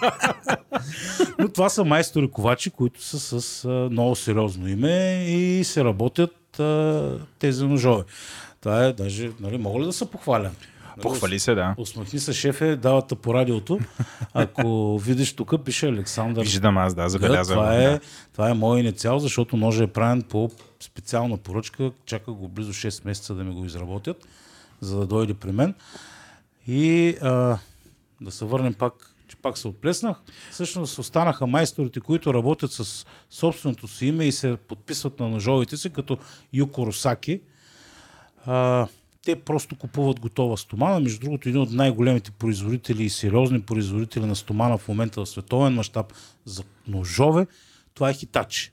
Она е марка, която помним кастофоните и видеята и така нататък. Нашето песен всичко в къщата ми е хитач. Точно така. Нашето поколение знае много добре за какво става нали, въпрос за тази марка. А, Хитачи изработват няколко прекрасни стомани за ножове и а, сериозните японски ковачи купуват от тях. И всъщност, а, когато купят те стоманата, изработват ножа и това е най-най-най-високия клас. Има един клас ножове с един отделен клас ковачи, но в Япония в момента са само двама или трима, по-скоро двама, които правят готварски ножове по оригиналната стара технология за производство на катана. Ако искаш, малко по-късно можем да си поговорим за нея, защото това е много интересно и предполагам на слушателите ще им е интересно да разберат как се е произвеждало и как производството на катана е еволюирало в производство на а, ножове и инструменти Да, В, ако остане, ще ако- си поговорим за това. Аз да те върна за майстора. Как, Да. как всъщност, добре, как си се свързваш с такъв майстор, си говориш? Има сайти в тия в този сайт или някакви А, комюнити ако ли са? трябва да Да, говоря с Или отиваш в Япония. пример- ако трябва да говоря с конкретен пример за този нощ на Моритака Хамона за пилето, който ти показах, а, там беше много интересна поръчката, защото а, нали, те имат опция за няколко заготовки, които можеш да си купиш нали, готови. Обаче, ако имаш някакви особени изисквания, както аз имах, за тегло, за надпис, за изработка и така нататък, се налагаше да ги, а, да ги е, изявявам с писма, да ги заявявам с писма. Обаче много интересно, защото в цялата ковашница има един единствен човек, който говори английски. Това беше някаква госпожа, може би на някой от началниците или някакъв пиар, не съм сигурен. И а, пиша писмо, където казвам кой съм аз, за какво се боря и какво искам. Тя четеше писмата всеки понеделник. Само понеделник.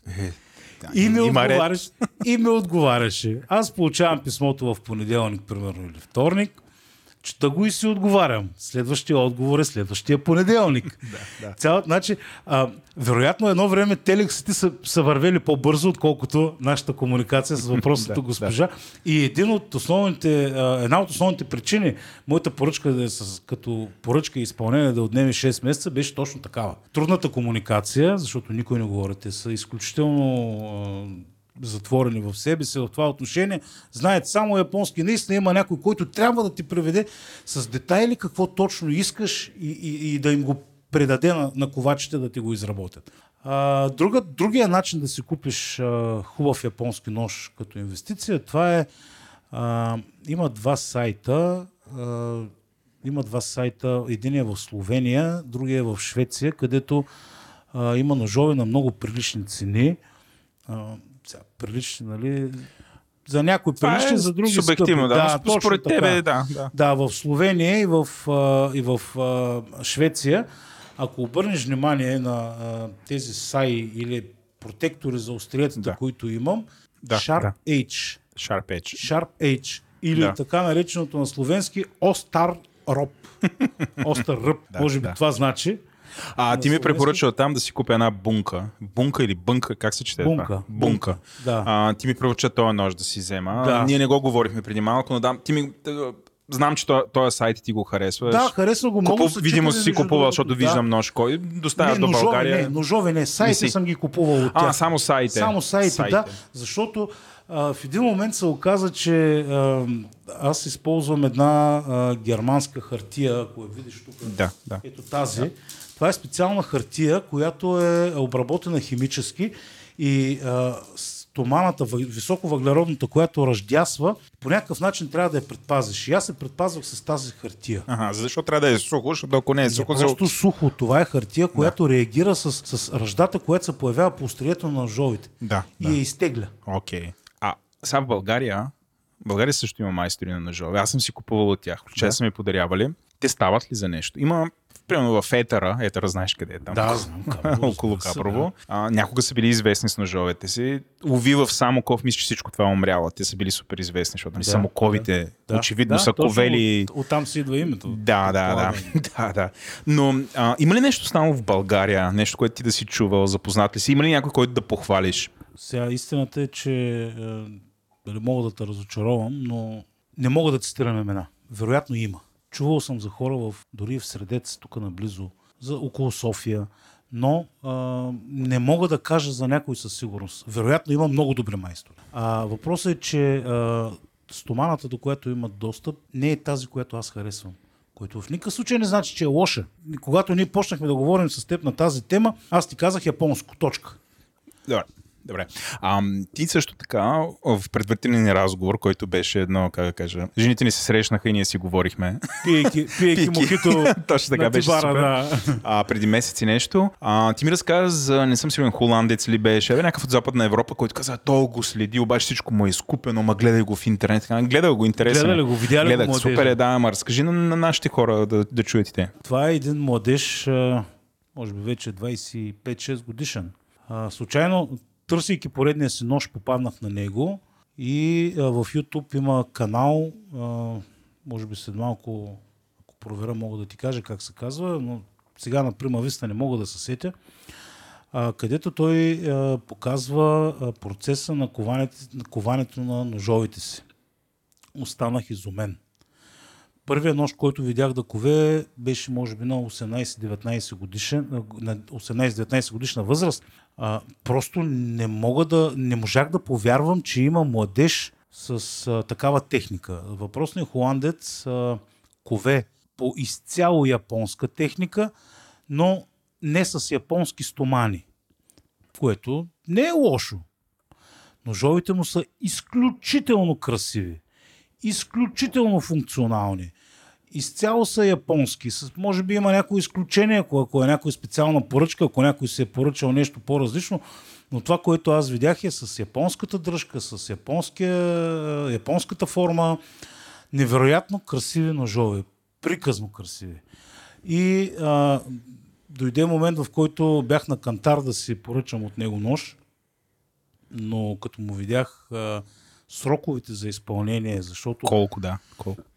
7-8 месеца. Да, да, за такива неща ти говоря. Той работи японски перфекционизъм. Пак, нали, за енти пъти споменавам тази сентенция. А, няма как този нож да бъде изработен за, за един месец, примерно. Поръчваш, получаваш. А, за да поръчаш при него нож, ти си разменяш примерно 20 имейла, той иска да те опознае какъв си, иска най-невероятни параметри, като примерно дължината на ръката ти, дължината на пръстите, широчината на длънта ти, с а, всичко, защото това, което получаваш е строго персонализирано. Получаваш ножа на Владо, точка. Не ножа правен масовка, ножа на Владо получаваш. Както е този, този за който да, ти да, разказвах. За пилето. Да. Невероятен майстор ковач. Флорис Посмес може да му разгледате сайта, може да му разгледате и YouTube канала. А, работи почти съвършенно. Като техника, като а, визия, невероятен е. Ножовите му са истинско произведение на изкуството. Добре, ние стигнахме до може би най-съществената част, която трябва да си поговорим за стоманата. Ти няколко пъти се опита, така поразказа, аз те връщах, но ам, сега аз знам, че има супер много стомани, те имат разни съкръщения, трябва да се гледа характеристики, така ти супер си потънал в това. Ние няма да влеземе чак в такъв детайл, но все пак ще ориентираме нашите, а, нашите слушатели. А, това, което аз искам да си говорим в раздела за стомана е, може би, първото нещо като характеристиките на стомана, твърдост срещу пластичност, защото, например, а, японските, които толкова харесват, ще са ужасно твърди, но това е нали, силната им понякога и слабата, И слабата страна. страна. точно така, да. А, а също така, за да бъдат толкова твърди, те имат много високо ниво на а, въглерод вътре, което Точно пък означава, така, че да. раздясват. Нали, тая част искаме да обсъдим също. Тежест срещу лекота. А, и също, което искам а, да повдигнем темата е за така домас, дамаска стомана. А, едно време в България са им викали сабя дамаскиня. Дамаскини, да. Дамаскините, а мисля, че един ти нож, ето този би трябвало да е дамаска стомана, нали така? Не, не, не е ли? Но стомана, мяза. Многослойна стомана. Многослойна ли е това? Защото така Има прилича ми, прилича ми на... не, много И- ще ме е интересно да говорим за това нещо, да ти обясня. Абсолютно те анлишвам в момента, откъдето искаш. Ако искаш, почни от твърдостта срещу пластичността. Не, ще Ако искаш, почни от дамаската стомана. А, така. Защото това е тема, която... Това е огромно хора, между другото. да. с, много, с много приятели съм е коментирал и съм спорил. А, дамаската стомана в наши дни е станало синоним на многослойната стомана. Това е стомана, в която се редуват а, стомана с различна, с различна твърдост. Истината е, че каквото в момента се предлага за дамаска стомана на пазара, без значение дали е за 5-50-5 хиляди евро, това не е дамаска стомана. За съжаление, рецептата за истинска дамаска стомана е загубена безвъзвратно във времето. И не може да бъде възстановена, въпреки многото опити и някои успехи на, а, примерно, има един американски ковач, заедно с един професор йордански металург, които се опитват да а, повторят процеса за изработката на дамаска стомана. Направили са нещо, но истината е, че няма кой да потвърди, да, това е истинска дамаска стомана.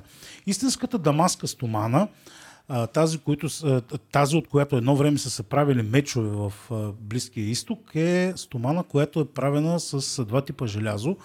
Единият тип е желязо, което идва от Индия и вторият тип е желязо, което идва от района на Левант. Сирия, Йордания, част от Израел, нали, старите. В този район има няколко метал, железни мини, откъдето се е добивало това желязо. Но а, самата технология на обработка и коване е безвъзвратно загубена. А, най-близкото, кръстоносците ли са го ликвидирали това или? не мога да ти кажа, Не се наистина не знам. Просто е изчезнало, може би, а, ковачите, които са знаели технологията, е, е, е, не са я предали, защото това е един изключително рядък и, а, как да кажа, доходоносен занаят, който не може всеки да предава на всеки. Знаете много добре, че има изкуства, които в момента безвъзвратно изчезват. Може би това е една от причината, която и коването на дамаската стомана е изчезнало. Защото нямало интерес или а, май, старите майстори са измрели по някаква причина, но в момента рецептата за, кова, за коване на дамаска стомана е няма. А, най-близкото, както казах, до нея в момента е многослойната стомана, а, като а, различните производители а, могат, да могат да я издокарат а, в а, параметрите на 50 и плюс нагоре слоеве, като максимума, за който аз съм чувал, това е около милион слоя, което за мен е абсолютна безмислица. Защото това е в прогресия. Нали? Имаш примерно твърди пет меки стомани наредени като, като сандвич, като ги нагънеш стават 10, като ги нагънеш още един път стават колко? 20, 40 и така нататък прогресия.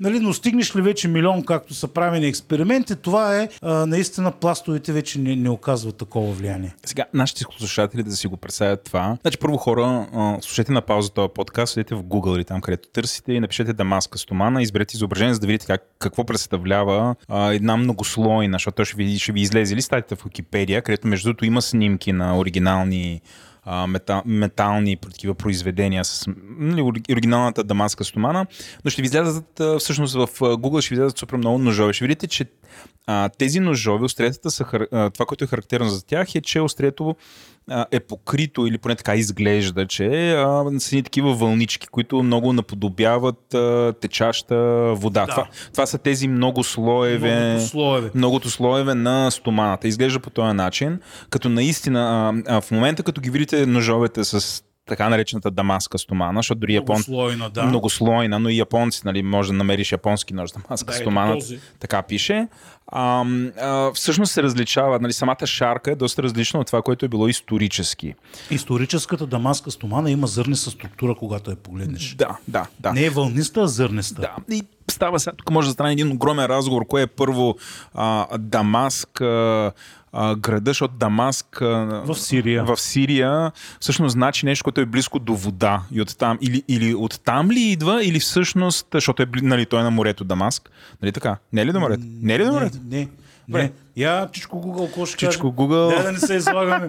Хората не знаят Мисля, къде е Дамаск, Дамаск. не, не, не. Латакия, Латакия е най-голямото пристанище сирийско Да, да. на, на морето, но мисля, че Дамаск не е на морето. Добре. Ето тук вече Дама. общата култура биде издънена. Дамаскус. Не, не е на морето. Не е на морето. Е, гадемет, Владо, как, се изложих, но е близо до морето. Ай, сега. Е, то всичко е близо до морето. Е, Викаш София е море. близо до морето, София е близо до морето. Да, та- спора е дали защото е близо до морето и оттам се е преклонена стоманата, или защото стоманата прилича на течаща вода.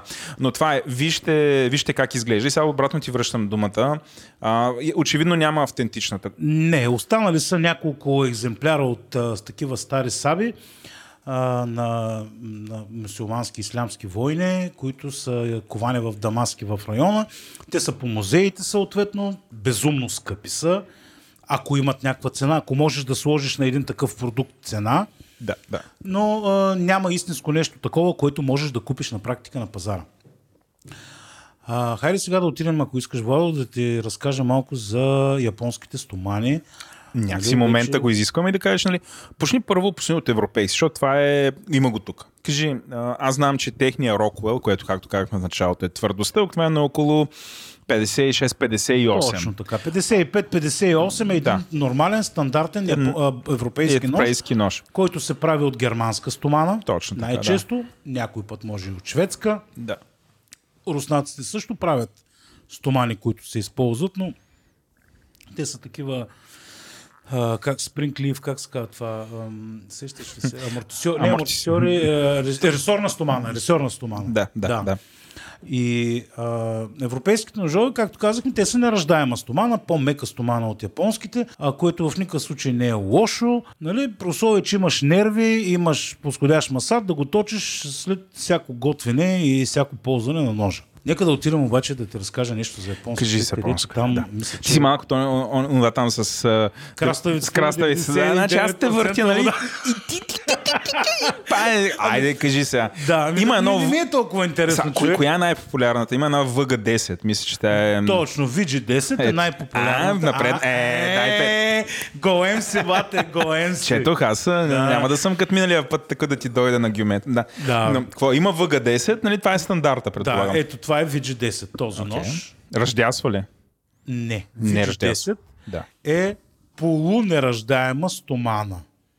Нали, ако има такова нещо, защото за мен една стомана или ръждясва, или не ръждясва. Нали, това, че ръждясва по-бавно, в никакъв случай не е прави нераждаема, но да. VG10 е така наречената семистайна стил. Полунераждаема стомана. Много е добра, защото а, един добър японски ковач може да достигне твърдост над 62, 63, че някой път и 64 по Rockwell на VG10, което е изключително рядко, между другото. Но да кажем, че има единици ножови, които могат да стигнат и до тази, до тази твърдост. А, смятам, че а, най-популярните стомани за изработка на японски ножове в момента са и от години са така наречената бяла стомана и сина стомана в нейните разновидности. А, да уточним за, наш, за вашите слушатели, че цвета, а, цвета на стоманата не е обвързан с нейното наименование. Просто когато един ковач отива и купува стомана, защото тя изглежда по един и същи начин в крайна сметка. И на око няма как да разбереш какво купуваш. И затова производителите на стомана, най-големия от които е Хитачи, както казахме, производителите на стомана обвиват с различен цвят хартия а, стоманата, която ползват. Тоест, бяла стомана се увива с бяла хартия, синя стомана се увива с синя хартия и различни разновидности. Бяла разновидностите Аогами 1 и 2 и а, синя стомана 1, 2 и супер, супер блу, супер стил, както се казва. Много рядко в наши дни се използват чисти стомани моностил за изработка на ножове. Най-често японските ковачи не сплав. Японските ковачи изработват а, ножовете, като правят сандвич между нераздаема стомана, която огъват и в нея слагат сърце от въпросната скъпа, бяла и синя или супер синя стомана. А, какво прави това? Значи ти на практика, ето като видиш този нож, виждаш ли тук само ръбчето, което е? Виждаш Да, го ето да, това, да, за което да. говоря? Жалко, че вашите слушатели А, аз не мога могат да им преразкажа. Значи, хора, Да. представете си нож, който, да кажем, има а, три, три, три части. Едното не е заточено, така видимо някакъв ковач е бил с чук, другото е така, нали, заточено и вече самия ръб е там, където е Точно най- така. най-заточено и те имат различни цветове и различна текстура. Точно така. Самия ръб е въпросната вече работна стомана Да. на, на самия нож, където, където всъщност има контакт с продукта, който режеш. Е, това е всъщност хубаво, тая скъпата стомана Скъпата и тя е оголена и Точно тя е само на ръба оголена. Да. И всъщност ти само това точиш. Ти не точиш друго. Е, нормално. Ти точиш да, работния да, ръб. Да, да, да. Въглеродна стомана, високо въглеродна стомана, твърда стомана, високо въглеродна тире твърда стомана, в никакъв случай не означава лоша стомана, въпреки че ръждясва. Да, тя има нужда от повече обработка. Значи аз моите ножове си ги мажа с едно специално масло от камелия, се казва растението, и то е японска, не китайска камелия, което спира досега на кислорода до стоманата и съответно спира и ръждясването на ръба. прави благородна патина, но до там, нищо повече. Тези а, въпросните стомани, за които говорих, а, с бяла, синя и така нататък, те ръждясват. Те са с високо съдържание на въглерод. Почвам да говорим от проценти 2, проценти половина, проценти 8 и така нататък. Като бялата стомана, например, има изключително малко примеси. Тя е желязо и въглерод. А, другите примеси са пренебрежимо малки. С синята стомана вече почваме да включваме молибден и ванадий, които нали, малко или много възпрепятстват оксидацията, правят по-ситни зърна на, на желязото. Да ме прощават нашите слушатели, но вероятно има и металурзи, които повече от мен го разбират и по-добре от мен могат да го обяснят, но това, което аз съм чел нали, в специализираната литература, мога да го разкажа с тези прости думи. И, а, Да ни прощават металурзите. да ни ама прощават металурзите, да. Нали, Но Следващия път ще ви опънем вас тук, Владо да ви разпитва такива неща. Мисля, трябва че да намериш Владо един металург да разкаже и да ме поправи и да ме накара Ако се да направим глупав. специална поредица, специално за ножове. Да мисля, че сега се справим супер. Да.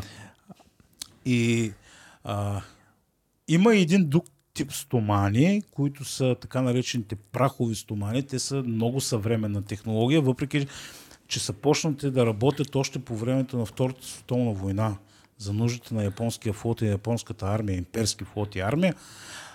Много специални прахови инструментални стомани, които са за обработка на твърди сплави и така нататък.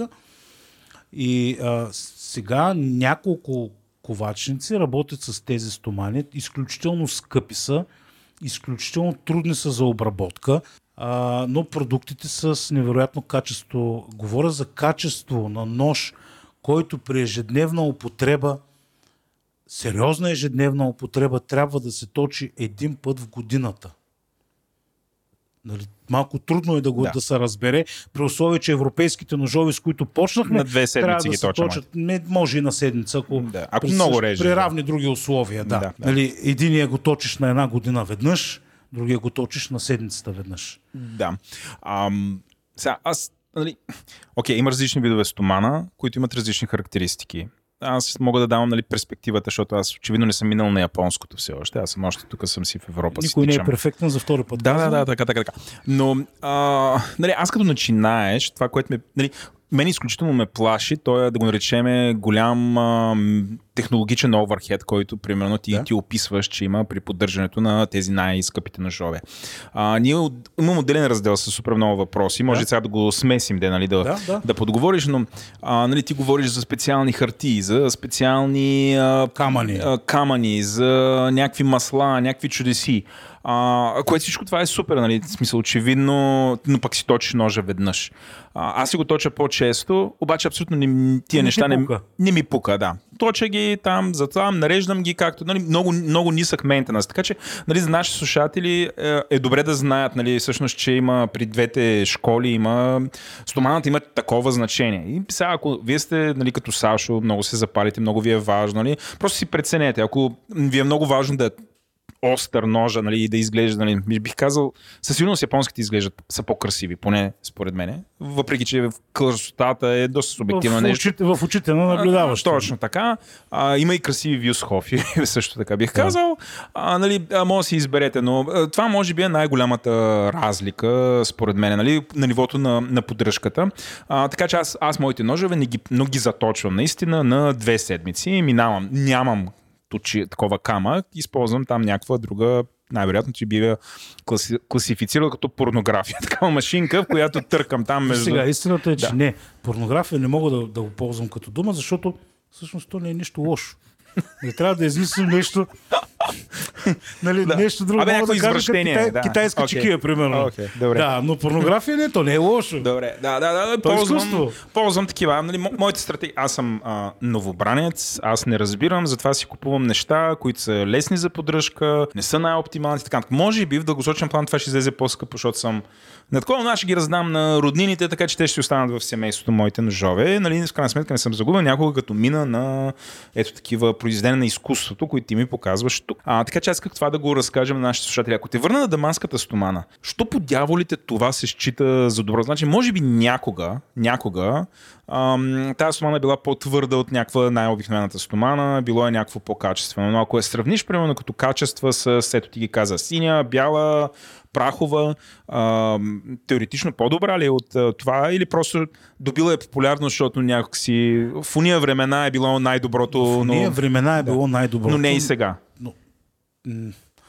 Виж сега, едва ли някой ще реши да пробва истински дамаски меч от а, примерно 13-14 век. Аджиба дали е по-добър от сегашните Добре, стомани? многослойната, нали, както я наречем многослойната. Да. Текущата многослойна спрямо и тия, които ги разказа, по-добро ли е? А, за всеки влак си има пътници. Това е правилният отговор, защото а, наистина трябва да, да минеш в една графа на а, психично отклонение, за да, за да отдаваш такова голямо внимание по дяволите, колко често ще си точиш ножа и дали ще си го мажеш с масло от японска или с китайска камелия. Признавам си го. Ако питаш госпожата в съседната стая, Ще я Нали? питаме малко по-късно. Да. Да. Тя питаш няма да госпожата издържи, ще съседната. ритне вратата, Да. ще записваме твърде. Аз съм сигурен, но да. нали, моето е граничещо с безумие. Признавам, да, така е. Значи, истината е, че един нож от многослойна стомана VG10 ще ви свърши същата работа. Ако сте любител готвач и готвите един път на ден едно ястие за час и половина да му отделите или половин, както един японски нож от 1000 евро и нагоре. Това е истината. Но никой не, си, не отива да си купува нали, наливен парфюм, само защото миризмата му наподобява оригинала. Хайде така да ви го кажа. да. Има хора, които искат да си вземат това нещо, защото е най-доброто и защото могат да спят спокойно. А като казваш спокойно, а, всъщност супер твърдите ножове имат характеристики, които най-вероятно тебе много те притесняват. Значи, те, бидейки супер твърди, а, са и по-чупливи. Не се Това е всъщност. Ако взема, примерно, моя Вюсхов, който е... Значи, Вюсхов, немците в Солинген правят всичките си ножове с една стомана. Тя е някаква там комбинация, няма значение. Нали, няма да влизаме в тия детайли. Но ако го изтърва този нож, той ще се огъне в острието, докато на твоите, най-вероятно този най-твърдия, ще се отчупи. Се отчупи. Ще се отчупи, което според, според мен това ще бъде голяма драма в твоя Полити- живот. Политическо самоубийство. Да, ще бъде голяма. Както е модерно Абсолютно, да.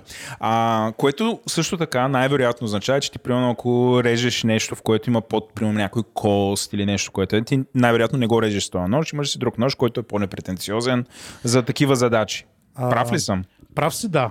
Прав си. Ето този от многослойната стомана, ползвам точно за такива неща. Аха, ето тук влиза Да. многослойната стомана в да, този за момент. мен това е по-посредствен нож, който ползвам за нали, когато... Но и, знаеш ли, ще ти кажа нещо. Когато си купуваш скъп нож от японска стомана, от реномиран ковач, а, в а, инструкцията за употреба, колкото и да те е странно, има такава, винаги пише замразени продукти, кости не се режат. Задължително го пише. Хора, повярвайте ми, ако сте решили да се запалите и се запалите по тази тема, не го правете. Не режете кости и твърди неща с тези скъпи ножове. Бърз въпрос от един от нашите слушатели, който се казва Лазо. Ти не го познаваш. Здрасти, Лазо. Здрасти, Лазо. А, той иска да те питаме следното нещо. Вярно ли е, че качествените ножове не трябва да се мият в миялна и въобще е най-добре острето само да се избърсва добре? Да и не. Тоест, най-лесният начин да си убиеш ножа е да го вкараш в мялната. Не само защото ще му скапиш острието заради горещата вода и препаратите, в, а, които се слагат в мялната машина, а и заради дръжките. Това е нещо, което не сме говорили до този момент, нали? но ти виждаш, че тези Да, събития да, са да. произведения на изкуството. Да. А, но не. Не е задължително само да си бършиш ножа. Правилната поддръжка на един хубав и скъп нож е вода, топла, не гореща, топла вода, веро, няколко капки, избърсване и моментално подсушаване. Нищо повече не ти трябва. Ако искаш и имаш намерение да си го прибираш ножа за една седмица, примерно, една капка, дори най-обикновен зехтин да сложиш и да намажеш на острието, да спреш достъпа на кислорода до а, метала, ти е напълно достатъчно. Другото нещо, което не трябва да правиш с такъв нож, това е примерно, ако имаш месо намазано с горчица, да го режеш.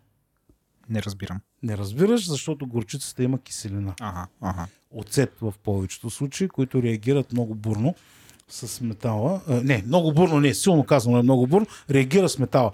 Значи, когато аз получих този, този и този нож, Тук посочвани ножове. Да, тия най-скъпите. Да. най-хубави. Най-хубавите. Да. Да. да. тези трите най-хубави ножа. Първото нещо, което направих, беше да взема половин лъжичка горчица, да я разреда с малко вода и да се намажа острието. Точно на 30-та секунда аз получих патената, която бих я получил Аха. в, примерно за една седмица. Там. А, добре. Лимони можеш ли да режеш с това, защото те са супер кисели? Можеш. И веднага трябва да ги Ябълки почистиш. Моментално. И просто, не просто да ги почистиш, трябва да ги измиш и да ги подсушиш. Okay. Не е, не е желателно лимона да се реже. Връщам те на мялната на въпроса Да. на Лазо. Аз знам, че не се слагат мялната, защото там се блъскат и ни в други. Предполагам, това е. Не да. само това. Да. И дръжката. И дръжката Много е се важно, прецаква. да. Тоест това е вярно. Да, да категорично да. Затова казах да на Да. първия въпрос, Да, да. не на втория. Да, да. А, добре, също така, ние влизаме в частта с поддръжката mm-hmm. на ножовете, така че тук ще използвам възможността да те попитам от някои от въпросите от наши слушатели. Ние сме пуснали анкета, наши слушатели сте задавали въпроси предварително, т.е. това не се случва- в реално време. А, а, това е въпрос от Ненков, който иска да те питаме къде да прибираме ножовете в удобна а, пластмасова и дървен, дървени контейнери, които често ги затъпляват на влизане и излизане, или има и други решения, които са практични, без да се правим на шеф кухнята. А, Сега ти имаш едни дървени неща, които... Саята, да. Но това е мисля, че това е прекрасно. характерно само за японските. Аз не съм видял, примерно, ето европейския си нож, не го държиш такова нещо. Не го държа, защото той не ръждясва. Да, да, Няма нужда. да. Значи има едни протектори за остриетата, пластмасови, които могат да се сложат, да, просто да не се порежеш, докато бъркаш в шкафа. В а, такива блокове за ножове е добра, добра альтернатива, но е по-скъпа. А, магнитна стойка е добра альтернатива, но е още по-скъпа. Да, да. А, аз бих препоръчал, ако имате ножове от хубава въглеродна стомана, но не искате да инвестирате в сая, най-добрият вариант е най-обикновен вестник. Най-обикновен вестник, който може да се сменя на няколко дни.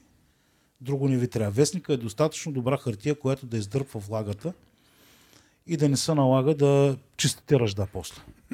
А, добре. Ам, много хора, включая ти, така, като ми показа за първи път ножовете си, между да, хора, а, между такива любители между ножове, а, има го този момент, в който те се събират и изваждат от някъде, то представлява такова руло, не знам как да си го представите, като Шеф рол се казва. а, парче Най-хубаво. плат с джубове, което се навива и като го разгърнеш и вътре е пълно с ножове, които обаче не се драскат, не се докосват един до друг, нали, стоят в това нещо. А, първо да, как се казва това нещо? А, то необходимо ли е да го имаме, може би само за японските ножове? Между в Reddit гледам всякакви хора, като тръгнат някъде, отидат в друг град на командировка и си свиват някакви такива ножове. Не са готвачи, просто си ги мъкнат със Да, себе точно си. така, аз съм така. А, което за мен е луда работа, извинявай. Но, извинен съм. извинен съм, да, но ти, ти имаш също такова нещо. Това е част от съхранението, нали така? А, защото мисля, Да, че ти в домашни условия така си го... А, при пренасене само. Да, аз в домашни условия ножовете си ги държа или в кутиите тези, които виждаш. Между другото, Да, той си ги държи в оригиналните кутии, част от оригиналните кутии, едно от най-характерните неща, когато купувате японски нож, без значение дали е, скъп или ефтин, той винаги идва в хартия на кутия. Това е много характерно. Значи, може да е нож за 2000 евро, той пак ще дойде в хартия. За да е сух. Не, това е просто традиция на японските ковачи. Аха, да. аха, аха. да, ето виж. Тези, Да, да, виждам, нали? тук, Да. Те са хартиени, картонени кутии. Да, да. Нали, няма значение, че купуваш нож за много пари, никой няма да ти го сложи в някакво специално дърво, което е отгледано или е намерено в пустинята Мохаве, Да, умряло преди 30 000 години. Не, няма да, Да. получите такова нещо. Вие ще получите дърве, а, картонена кутия. Картон. Добре. Аз мисля, че криво-ляво поддръжката, т.е. там как да се намазва и така нататък, мисля, че това го покрихме. А, кажи за заточването. Сега има две. Едното е, или пак да кажа, на Владо, както ги нарекохме, извращения. Така, стискаме ли се така да ги наричаме? Да, хайде. а, което бих казал, че 90% от хората, ако не и повече, използват такъв вид заточване. Това са едни а, машинки, понякога са електронни, понякога са а, механични, които ги взимаш, пъхаш там ножа в една цепнатина, търкаш напред-назад, определен така, не знам, по на усет, нали, ако не усещаш някакво определено съпротивление. А, хубавите имат а, две нива. Едното е така основно да го заточиш и да го полираш. Да го полираш. Второ, и нали, върши работа, аз това използвам. А, сигурен съм, че. Не, какво сигурен съм? Хиляда процента съм сигурен, че ти може би дори не притежаваш такова нещо, а ти като истински маняк използваш, а, на, мисля, че на български това се нарича брус, на английски е whetstone. Whetstone, защото нали, се мокри с вода и те има... Не, то не е ует като мокър. Не е ли? Не, Абс- то е W, H Аха. и нататък продължава. Не е ует като W и T. Ама защото те се мокрят. Аз така бях. Затова реших. Не, Окей, не, вижте, ето, научавам още нещо, но да, представляват а, буквално един камък, който те са с, а, ам, не знам ако сте виждали, шкурка с различна грапевина, имат си там 800, нали, обикновено явно това са колко зърна има на ня... Зърността. зърността на Зърността, квадратен сантиметр и там мерната единица, в което е колкото по-фина има толкова повече зранца, като очевидно нали, основното заточване се прави, мисля, че с 800, ако не греша. По-ниско. Ми, С по-ниско е вече полирането с, там, с някакви хиляди има са. до 10 хиляди и нагоре. Да. Нека да ти разкажа. Разкажи, да. Ти какво да правиш по този Аз, значи, по принцип, а, това е една от другите основни разлики между европейската и японската школа на кулинарните ножове. Ъгъла на заточване. Значи един европейски нож, ето като този, Да, се да. заточва грубо на 20 градуса. Това е между Да, двете, да, двете, да, да. двата ъгъла на, на острието. Докато японския нож се заточва на 11 до 13 градуса. Да, да, Т.е. острието е още по-финно. да. Ако се взема електрическото чило, то е с а, фиксиран ръб. Моето има, сега извинявай, не е Да. електрическо, но моето има за азиатски, за европейски и полиране. Имам. Чудесно. А, и Да. тук имам много практически въпроси, след малко ще дам, но да, довърши Да. си за... А, и ако вземеш един такъв хубав нож, японски ковашки, ковач, е, кован японски нож, и го прекараш пред едно ефтино карбидно точило, ще му разкажеш играта на момента. Защото ти ще му вземеш най-скъпото, т.е. малкия ъгъл на острието и просто приключваш. Ти го превръщаш в един абсолютно посредствен нож. Европейски нямаш проблем да го наточиш на по-голям ъгъл, защото това са му характеристиките. Както ти казах, 18-20 срещу... Не, а, 15, 15 15-18, 20 са такива ножовите за оцеляване градуса, Да, да, да. а тези японските вече ги точа на 11 до 13 градуса. И за това е най-хубаво да се точат на ръка. А, добре, ето ви сега практичният ми въпрос какъв е. Вюсхов произвеждат и Сантоко ножове, които... Да, Така. А, но аз както те разбирам, най-вероятно ъгъла на заостряне по-скоро не е, е функция не на формата на острието и на типа нож, а на стоманата, с която той е изработен. И сега въпросът ми е, Сантокото, което е произведено от Вюсхов с тяхната европейска там стомана от а, 58 Рокуел, твърдост, а, къде да го заточвам? На там, където пише за азиатски ножове, защото той е азиатска като форма, или да го заточвам там, където е на европейски, защото е с европейската значи, трябва да, видиш, трябва да видиш самия нож на колко. Oh има си, има си, да, гломери, които ти захващат Да. точния ъгъл на ножа. Трябва да го наточиш Това на е ножа, минало, на ъгъла, да. който ти е дал производителя. Да, ще трябва да чета явно в а, ръководството. Добре. Нали, то е много in general този Да, въпрос да, да, и няма, няма конкретен отговор. Няма. Добре. Да. Вържи от ножа нож. Добре. Зависи разбрах. от ножа. Да. Дъските за рязане сега. А, да те почна. Значи, първо има очевидно бамбукови, всякакви дъски. Сега, а, а, това, което забелязах е, например, като ти на чунче. Виждам, че японците произвеждат супер много дъски за рязане и те представляват от, а, доколкото разбирам, нарочно са дървесина покрита с един полимер отгоре, за да е по-меко. Защото Задължително. а, явно, ако е ти е супер твърда дъската, това Можеш да се скапиш острието може да на скапиш ножа. острието на ножа. Да. А, аз а, имам три дъски в къщи. Едната е бамбукова, която е основната, която ползвам, но другата е дъска, която взех от български майстор. Сега изкочи ми, нали, изкочи ми за името, но той, той ги прави изключително твърди. Много са красиви. Нали, ще разкажа някой. Мисля, че дори съм ги фичервал тук в подкаста, но ми изкочи а, името на този майстор. И това, което забелязах е, че вече когато имам хубави ножове, а, нали, той така подрежда дъската, че е с някакси с най-твърдото към ножа. А, и забелязах, че остават едни такива вече се- сериозни нали, дръскотини. По дъската. По дъската. Докато когато е мека, то някакси потъва, нали, реже се, но някакси дървото само се оправя. Оправя се, оправя се да, така, лекува се. А, и тук искам да, да те разпитам, значи сега, примерно, твоите, твоите ножове, които са супер твърди, върху какво режеш, за да си гарантираш, че те ще са... Полипропиленова дъска. Най-обикновена да. полипропиленова дъска. Има и предвид, че това е едно от изискванията, примерно в професионалните кухни.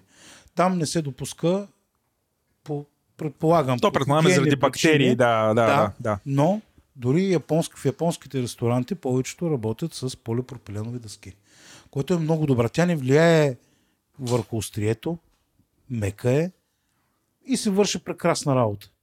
Ако нашите, вашите слушатели искат да имат комбинация от практичност И масивност. и масивност, значи една дъбова дъска е много по-добре от бамбуковата. Бамбуковата дъска, наистина, както каза, ти е много твърда и Да, влияе да. зле на острието. Да, да. А, има и други дървесини. Сибирска, сибирска, сибирска нещо си беше. А, не мога да се сетя точно какво. А, сибирска елали да е било като материал, който е дават една от най-добрите така за правене на дъски. Но да не подвеждам все пак. Да, да, няма значение, но разбраха нашите Да. слушатели, че трябва да търсим дъската, трябва да е мека, ако Мека. ножът ти е Ако- свръхтвърд. да. Да. Значи да- категорично препоръчвам полите, полипропиленова дъска като най-добър компромис. Най-добро съотношение като цена-качество и функционалност. А, ти в началото ни каза за... А, това сме го виждали всички, такива главните готвачи или там по телевизията, взимат си ножа и така вдигат го във въздуха и го търкат в една пръчка, за да го заострят. И, Това е масат. масат се казва. Добре, не знам как се на Да, български това е език. масата, за който казах малко. За мен по-рано. си е пръчка за точен. И си, да. А, имаме такъв въпрос, който е свързан вече с поддръжката на масата, да. който пак е от а, господин Ненков, който пита а, как да поддържаме дългата пила. Ето това е неговия Да. превод на масат за точене на домакински ножове или други методи на точене в домакинството са по-удачни и трябва да има или трябва да има главен точилар всеки ден. Сега, а, нека да кажа няколко приказки за масата. Масата също има различни нива на качество.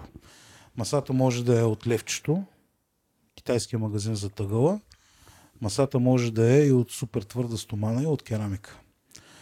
И цената му да стигне и над 100 евро. Има и такива масати. Американски масати има на такава цена. А, ако масата ти е ефтин, съжалявам да го кажа, но няма нищо каквото да направиш, за да го поддържаш. Какво значи ефтин? Това Мека. също е... Да, Мека ама субективно. Какво, какво ще е в рейнджа между... Между 10 и 15 лева, примерно. Нещо е Ужас, това аз не знам кой ще му Плюс, да си купи плюс нещо. това, Да. всеки уважаващ себе си производител на масат трябва да ти сложи неговата твърдост. Ако взема да точа нож с този, този мога да си позволя да го точа на, на масат. Да, тук А, показва този с, а, да, с да, маската. да. да прави С европейската дръжка. Да. Този мога да си позволя да го кача на масат. Да, да. Но той е с 61. 61 Rockwell. Което Да. пак е много. Много е. Да. А, ако, ако масата ми е 60, Все едно ти все едно обратното. си дял към масата. Да, да, да. Все едно си дял към масата. да, да. Всеки уважаващ себе си а, производител и търговец на масата ще сложи каква е неговата твърдост. А, сега да отидем на тези, които наистина са, са добри и се заслужават. Примерно, има, знаеш какъв ти е, как, каква ти е твърдостта на ножовите и трябва да вземеш по-твърд масат от най-твърдия. Да, да. да. Взимаш един такъв масат. Почваш да го точиш. Ползваш си ножовите, един, втори, пети ножови, точиш на масата. Най-добрият начин за поддръжка на масата отново е като ножа. Топла вода и сапун. Нищо повече не ти трябва. Топла вода, сапун или веро съответно. Измиваш, подсушаваш. Това означава, че малките метални стружки, които си отнел от острието и са се набили в масата, ще бъдат отмити и отново ще получиш хубава повърхност за точене и полиране. При брусовете предполагаме същото. Брусовете нямат... А, брусовете имаш пред камъните. Камъните, да. Значи камъните там нещата са много по-различни. Там е Друг... Виж пилотаж. Добре, предлагам тогава да не, да не завиваме на там, защото Да. наистина няма, ще, ще отекчим хората. А, добре, а, ти така спомена някакси леко новите технологии и а, аз да припомня така, преди 10 на години имаше някаква мания по керамичните ножове. На Киосера, например. Киосера бяха Да. титани. Там, включая аз имах няколко, а, всички имахме няколко, докато не откриеме, че и те се затъпяват, защото бяха Да, нормално е. да, нормално, но нямаше с какво да ги заточваш. После се появиха диаманти, защото нали, керамиката със сигурност е по-твърда и много по-чуплива от стоманата, но много, нали, по-твърда. А, какво стана с тях? Ти тук не виждам нито един керамичен Няма да нож. видиш. Няма и да видя, да. Няма и да това, видиш. това е някакво голямо извращение ли е за теб? Не, не, или не, ножа е да. добър. Ножовете са добри за едно Окей. домакинство. Да, да. За едно домакинство керамичните ножови са добри. Но това е като да имаш а, устройство, на което да не можеш да му смениш батерията. Просто свършва батерията, респективно затъпява се ножа и го хвърляш. Да, бе. Няма кой не да може да се заточи. керамичен. Имаше, вече продаваха някакви... Не, не става. Не става. Просто не става. става, човек. То е, едно, то, то е точи, точилата за керамични ножови са със същата твърдост, каквито са самите ножови. Няма да. как. Това е маркетингов трик. Да. Истината е, че ножовите ще ти служат славно година-две И чао. и след това фърляш. Е, това е тъжно. Добре. До тук с Да. тая, тая иновация.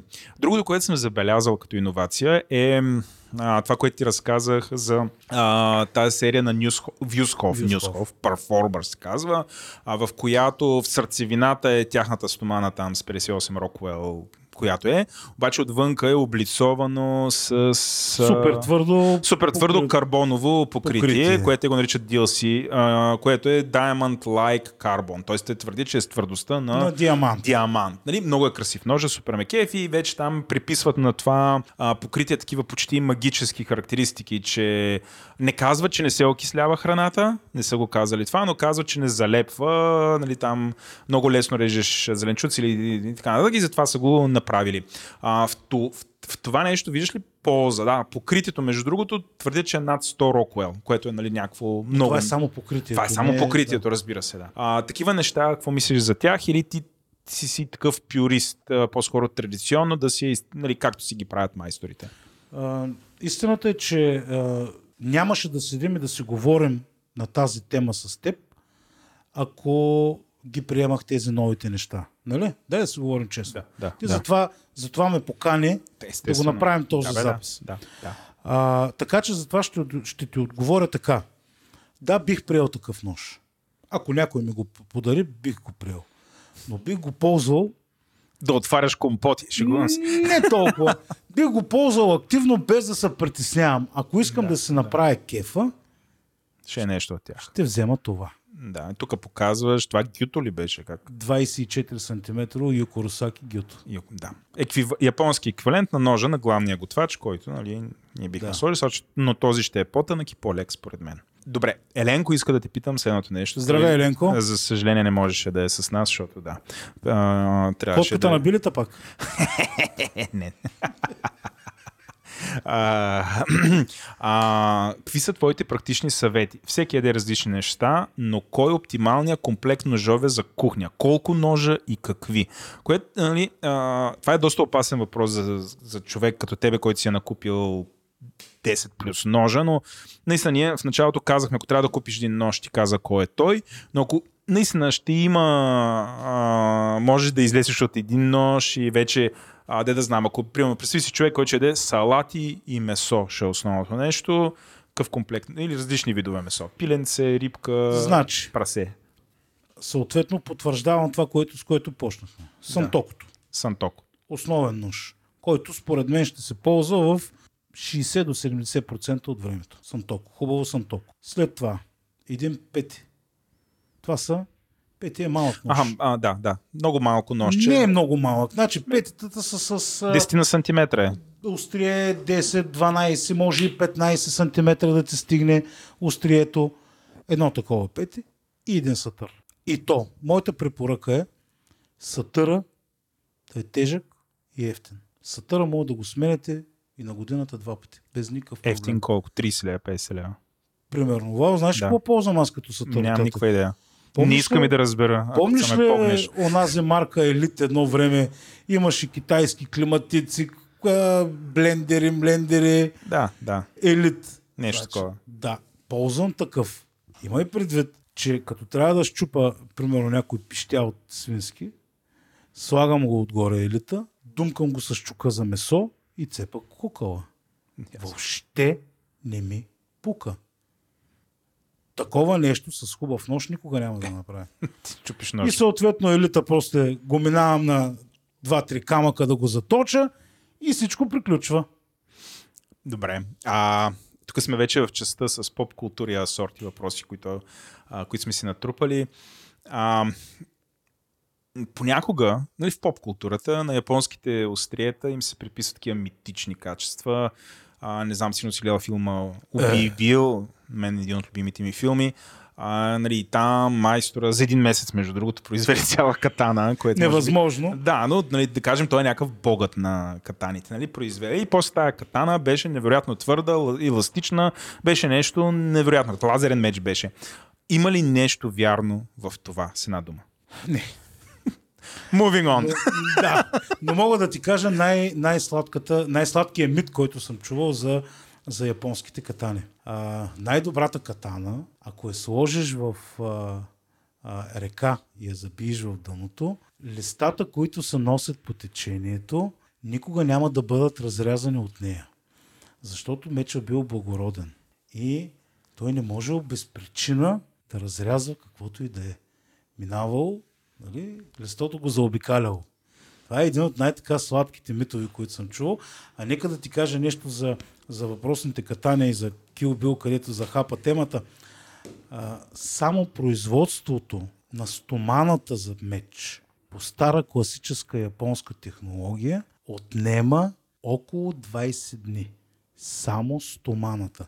В това време влиза изграждането на пеща, която се прави от глина, запалването на пеща с меки борови въглища, насипването на пясъка рудата и след това наслагването на слой след слой въглища, стома, желязо, въглища, стома, желязо, въглища, желязо и накрая след около 72 часа, това са три денонощия, след около три денонощия правене на това желязо, изгорени около сумарно 22-3 тона въглища и железен прах, от това излиза един тон желязо, който един тон желязо излиза материал за не повече от два меча. Кажи ми, как ще направиш меч за един месец? Няма как да се случи. А, добре, ти очевидно си фен на традиционния начин, по който се правят нещата. Няма ли шанс а, някакси съвременните автоматизации а, с машини, с цялата тази иновация, която се случва, включая в Германия, до някъде и в Япония, а, всъщност да, се успее, да успеят да постигнат същото качество на продуктите, но използвайки автоматизация? Или това е отхвърлено няма как. Трябва да, трябва да го има и този подход, къде ти каза, дето трябва 20 дена да из- произведат, произведат стоманата за два меча само. А, истината е, че много е вероятно по съвременните технологии да направят дори и по-добри. Значи, пратихме хора на Луната. Направихме атомна бомба 40-те години. Никой не може да ме убеди, че със съвременните технологии не могат да се направят по-добри от ножове от традиционните. Но, това, което ти дава като усещане е един традиционен нож, връзката, която имаш с ковача, връзката, която имаш с производителя на дръжката, връзката, която имаш с този, който ти е монтирал дръжката, връзката, която имаш с производителя на стоманата, не може да бъде заменена с нищо. Това е мое лично мнение. Нали, както казахме, субективно е, но така мисля аз. Вероятно, може да бъде по автоматичен начин произведено и по-добро от този нож. Примерно. Но няма да е също. Но няма да е същото усещане. Хм. А, преди време ходих на един курс, в който ме учиха как да пия уиски. А, Опа! а сега ще вижда връзката с ножовете. А, и то беше правено от а, един от майсторите дистил, как се казва, дис, дистилатори Да. а, на една малка шотландска а, дистилерия, която се казва Glenfarclas. Много хубави уискита. Те, имат, те са известни с това, че имат и от 10 годишни до 30 и плюс годишни уискита. А, на нашите слушатели препоръчваме ви ги, ако не сте ги пробвали. И а, на този мастер клас, на който ходих аз, нали, пихме там, въртяхме чаши, близахме, опитахме различни whatever. Беше в канал и много хубав бар в София. Поздрави за всички, които са били там. Но зададохме въпроса какво мислите за японските сингъл маусове. И сега той човека малко нали, в конфликт на интереси, но той каза супер са, много са яки, но понеже японците са по-големи перфекционисти от нас, техният вкус е една идея по-изчистен, няма той може да го усети и на мен ми се струват леко технически изчистени и все едно липсва душа в тях.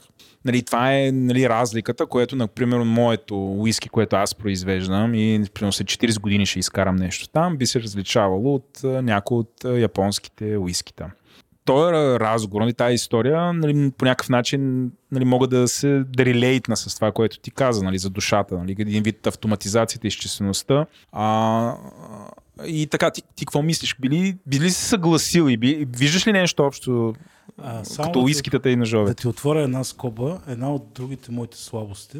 Са уиските, очевидно. Да. Не знам дали умишлено отиде в тая посока или не. просто не се усети. Да, това ми е другата моя слабост. Да, аз съм върл фен, дегустатор на уиските. Така. А... И там ли японското уиски го предпочиташ пред европейското или тук вече е наобратно? С а, не, значи а, това са две много различни неща. Японското уиски е единственото уиски в света, което т.е. чието производство и традиция може да бъде проследено от ден едно. Буквално. Защото е почнал наскоро. Много си забавен. Ще се сбием. С, на, обяд, на обяд с клоуни ли си обядвал? Не мога да се сетя, че си толкова весел. Да.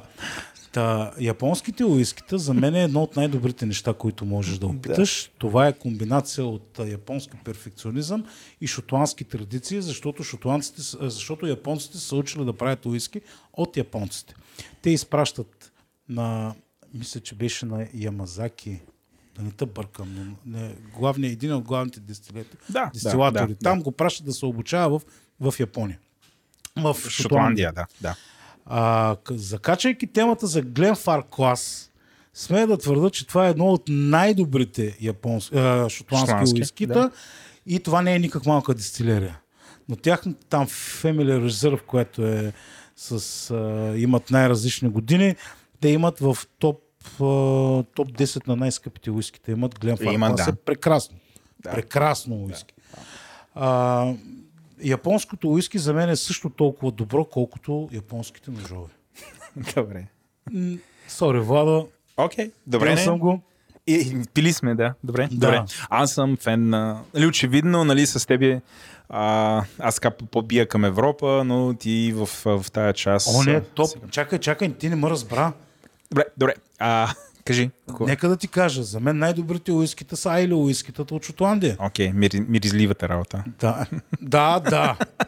Да, както казва жена ми, да обелиш, да обелиш портокал за болекарски кабинет. На това и като, ме е решил. Като каза жена ти, тя вече няколко пъти ни каза, че е време да приключваме този запис, за да можеш ти да отидеш и да ни направиш една вечеря, защото че вечеряме. А, затова първо искам супер много ти благодаря за, за този разказ и за този запис. Беше супер интересно. И мисля, че е време да отидеш да не направиш една вечеря. Ще ми дадеш да режа с ножовете ти. Да ти дам да режа ножовете. Сега да ти кажа основен принцип. Кола, жена и нож на друг човек не се пипат. Няма как да ти дам да ми пипнеш ножовете. Владо, приятел си ми, много те обичам, но това няма как да се случи. Добре, беби, тогава отивай, готви и ще видим какво ще ни направиш. Много ти благодаря и аз.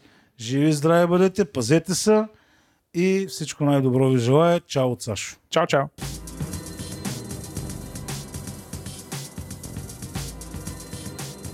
Това беше всичко от нас. Водещите бяхме Владо и Еленко, аз съм Еленко, а пък продуцент на епизода е Владо. Редактор е Димитър Панайотов, аудиоредактор и монтаж е Антон Велев, музика корица на епизода е са от Унко и дизайн от Иван Гинев. Ако искате да им пишете, може да им пишете на info.говори-internet.com, също така да оставите ревю в iTunes с 1, 2, 3, 4 или 5 звезди, колкото смятате, те, че заслужаваме. А ако този подкаст не ви е достатъчен, трябва да видите и днес други подкасти, като например Транзистор, Дропич или Етикаст, който вече го сляхме и парите говорят. И разбира се, всекидневния подкаст ден. Благодарим на всички наши партньори и ментори. Това са компаниите DevBG, SiteGround, Dext, MissBG и Oracle и нашите над 180 патрона, които са прекалено много, за да ги изреждаме тук. Така че благодарим ви, че ни подкрепяте. Надяваме се да се чуем скоро.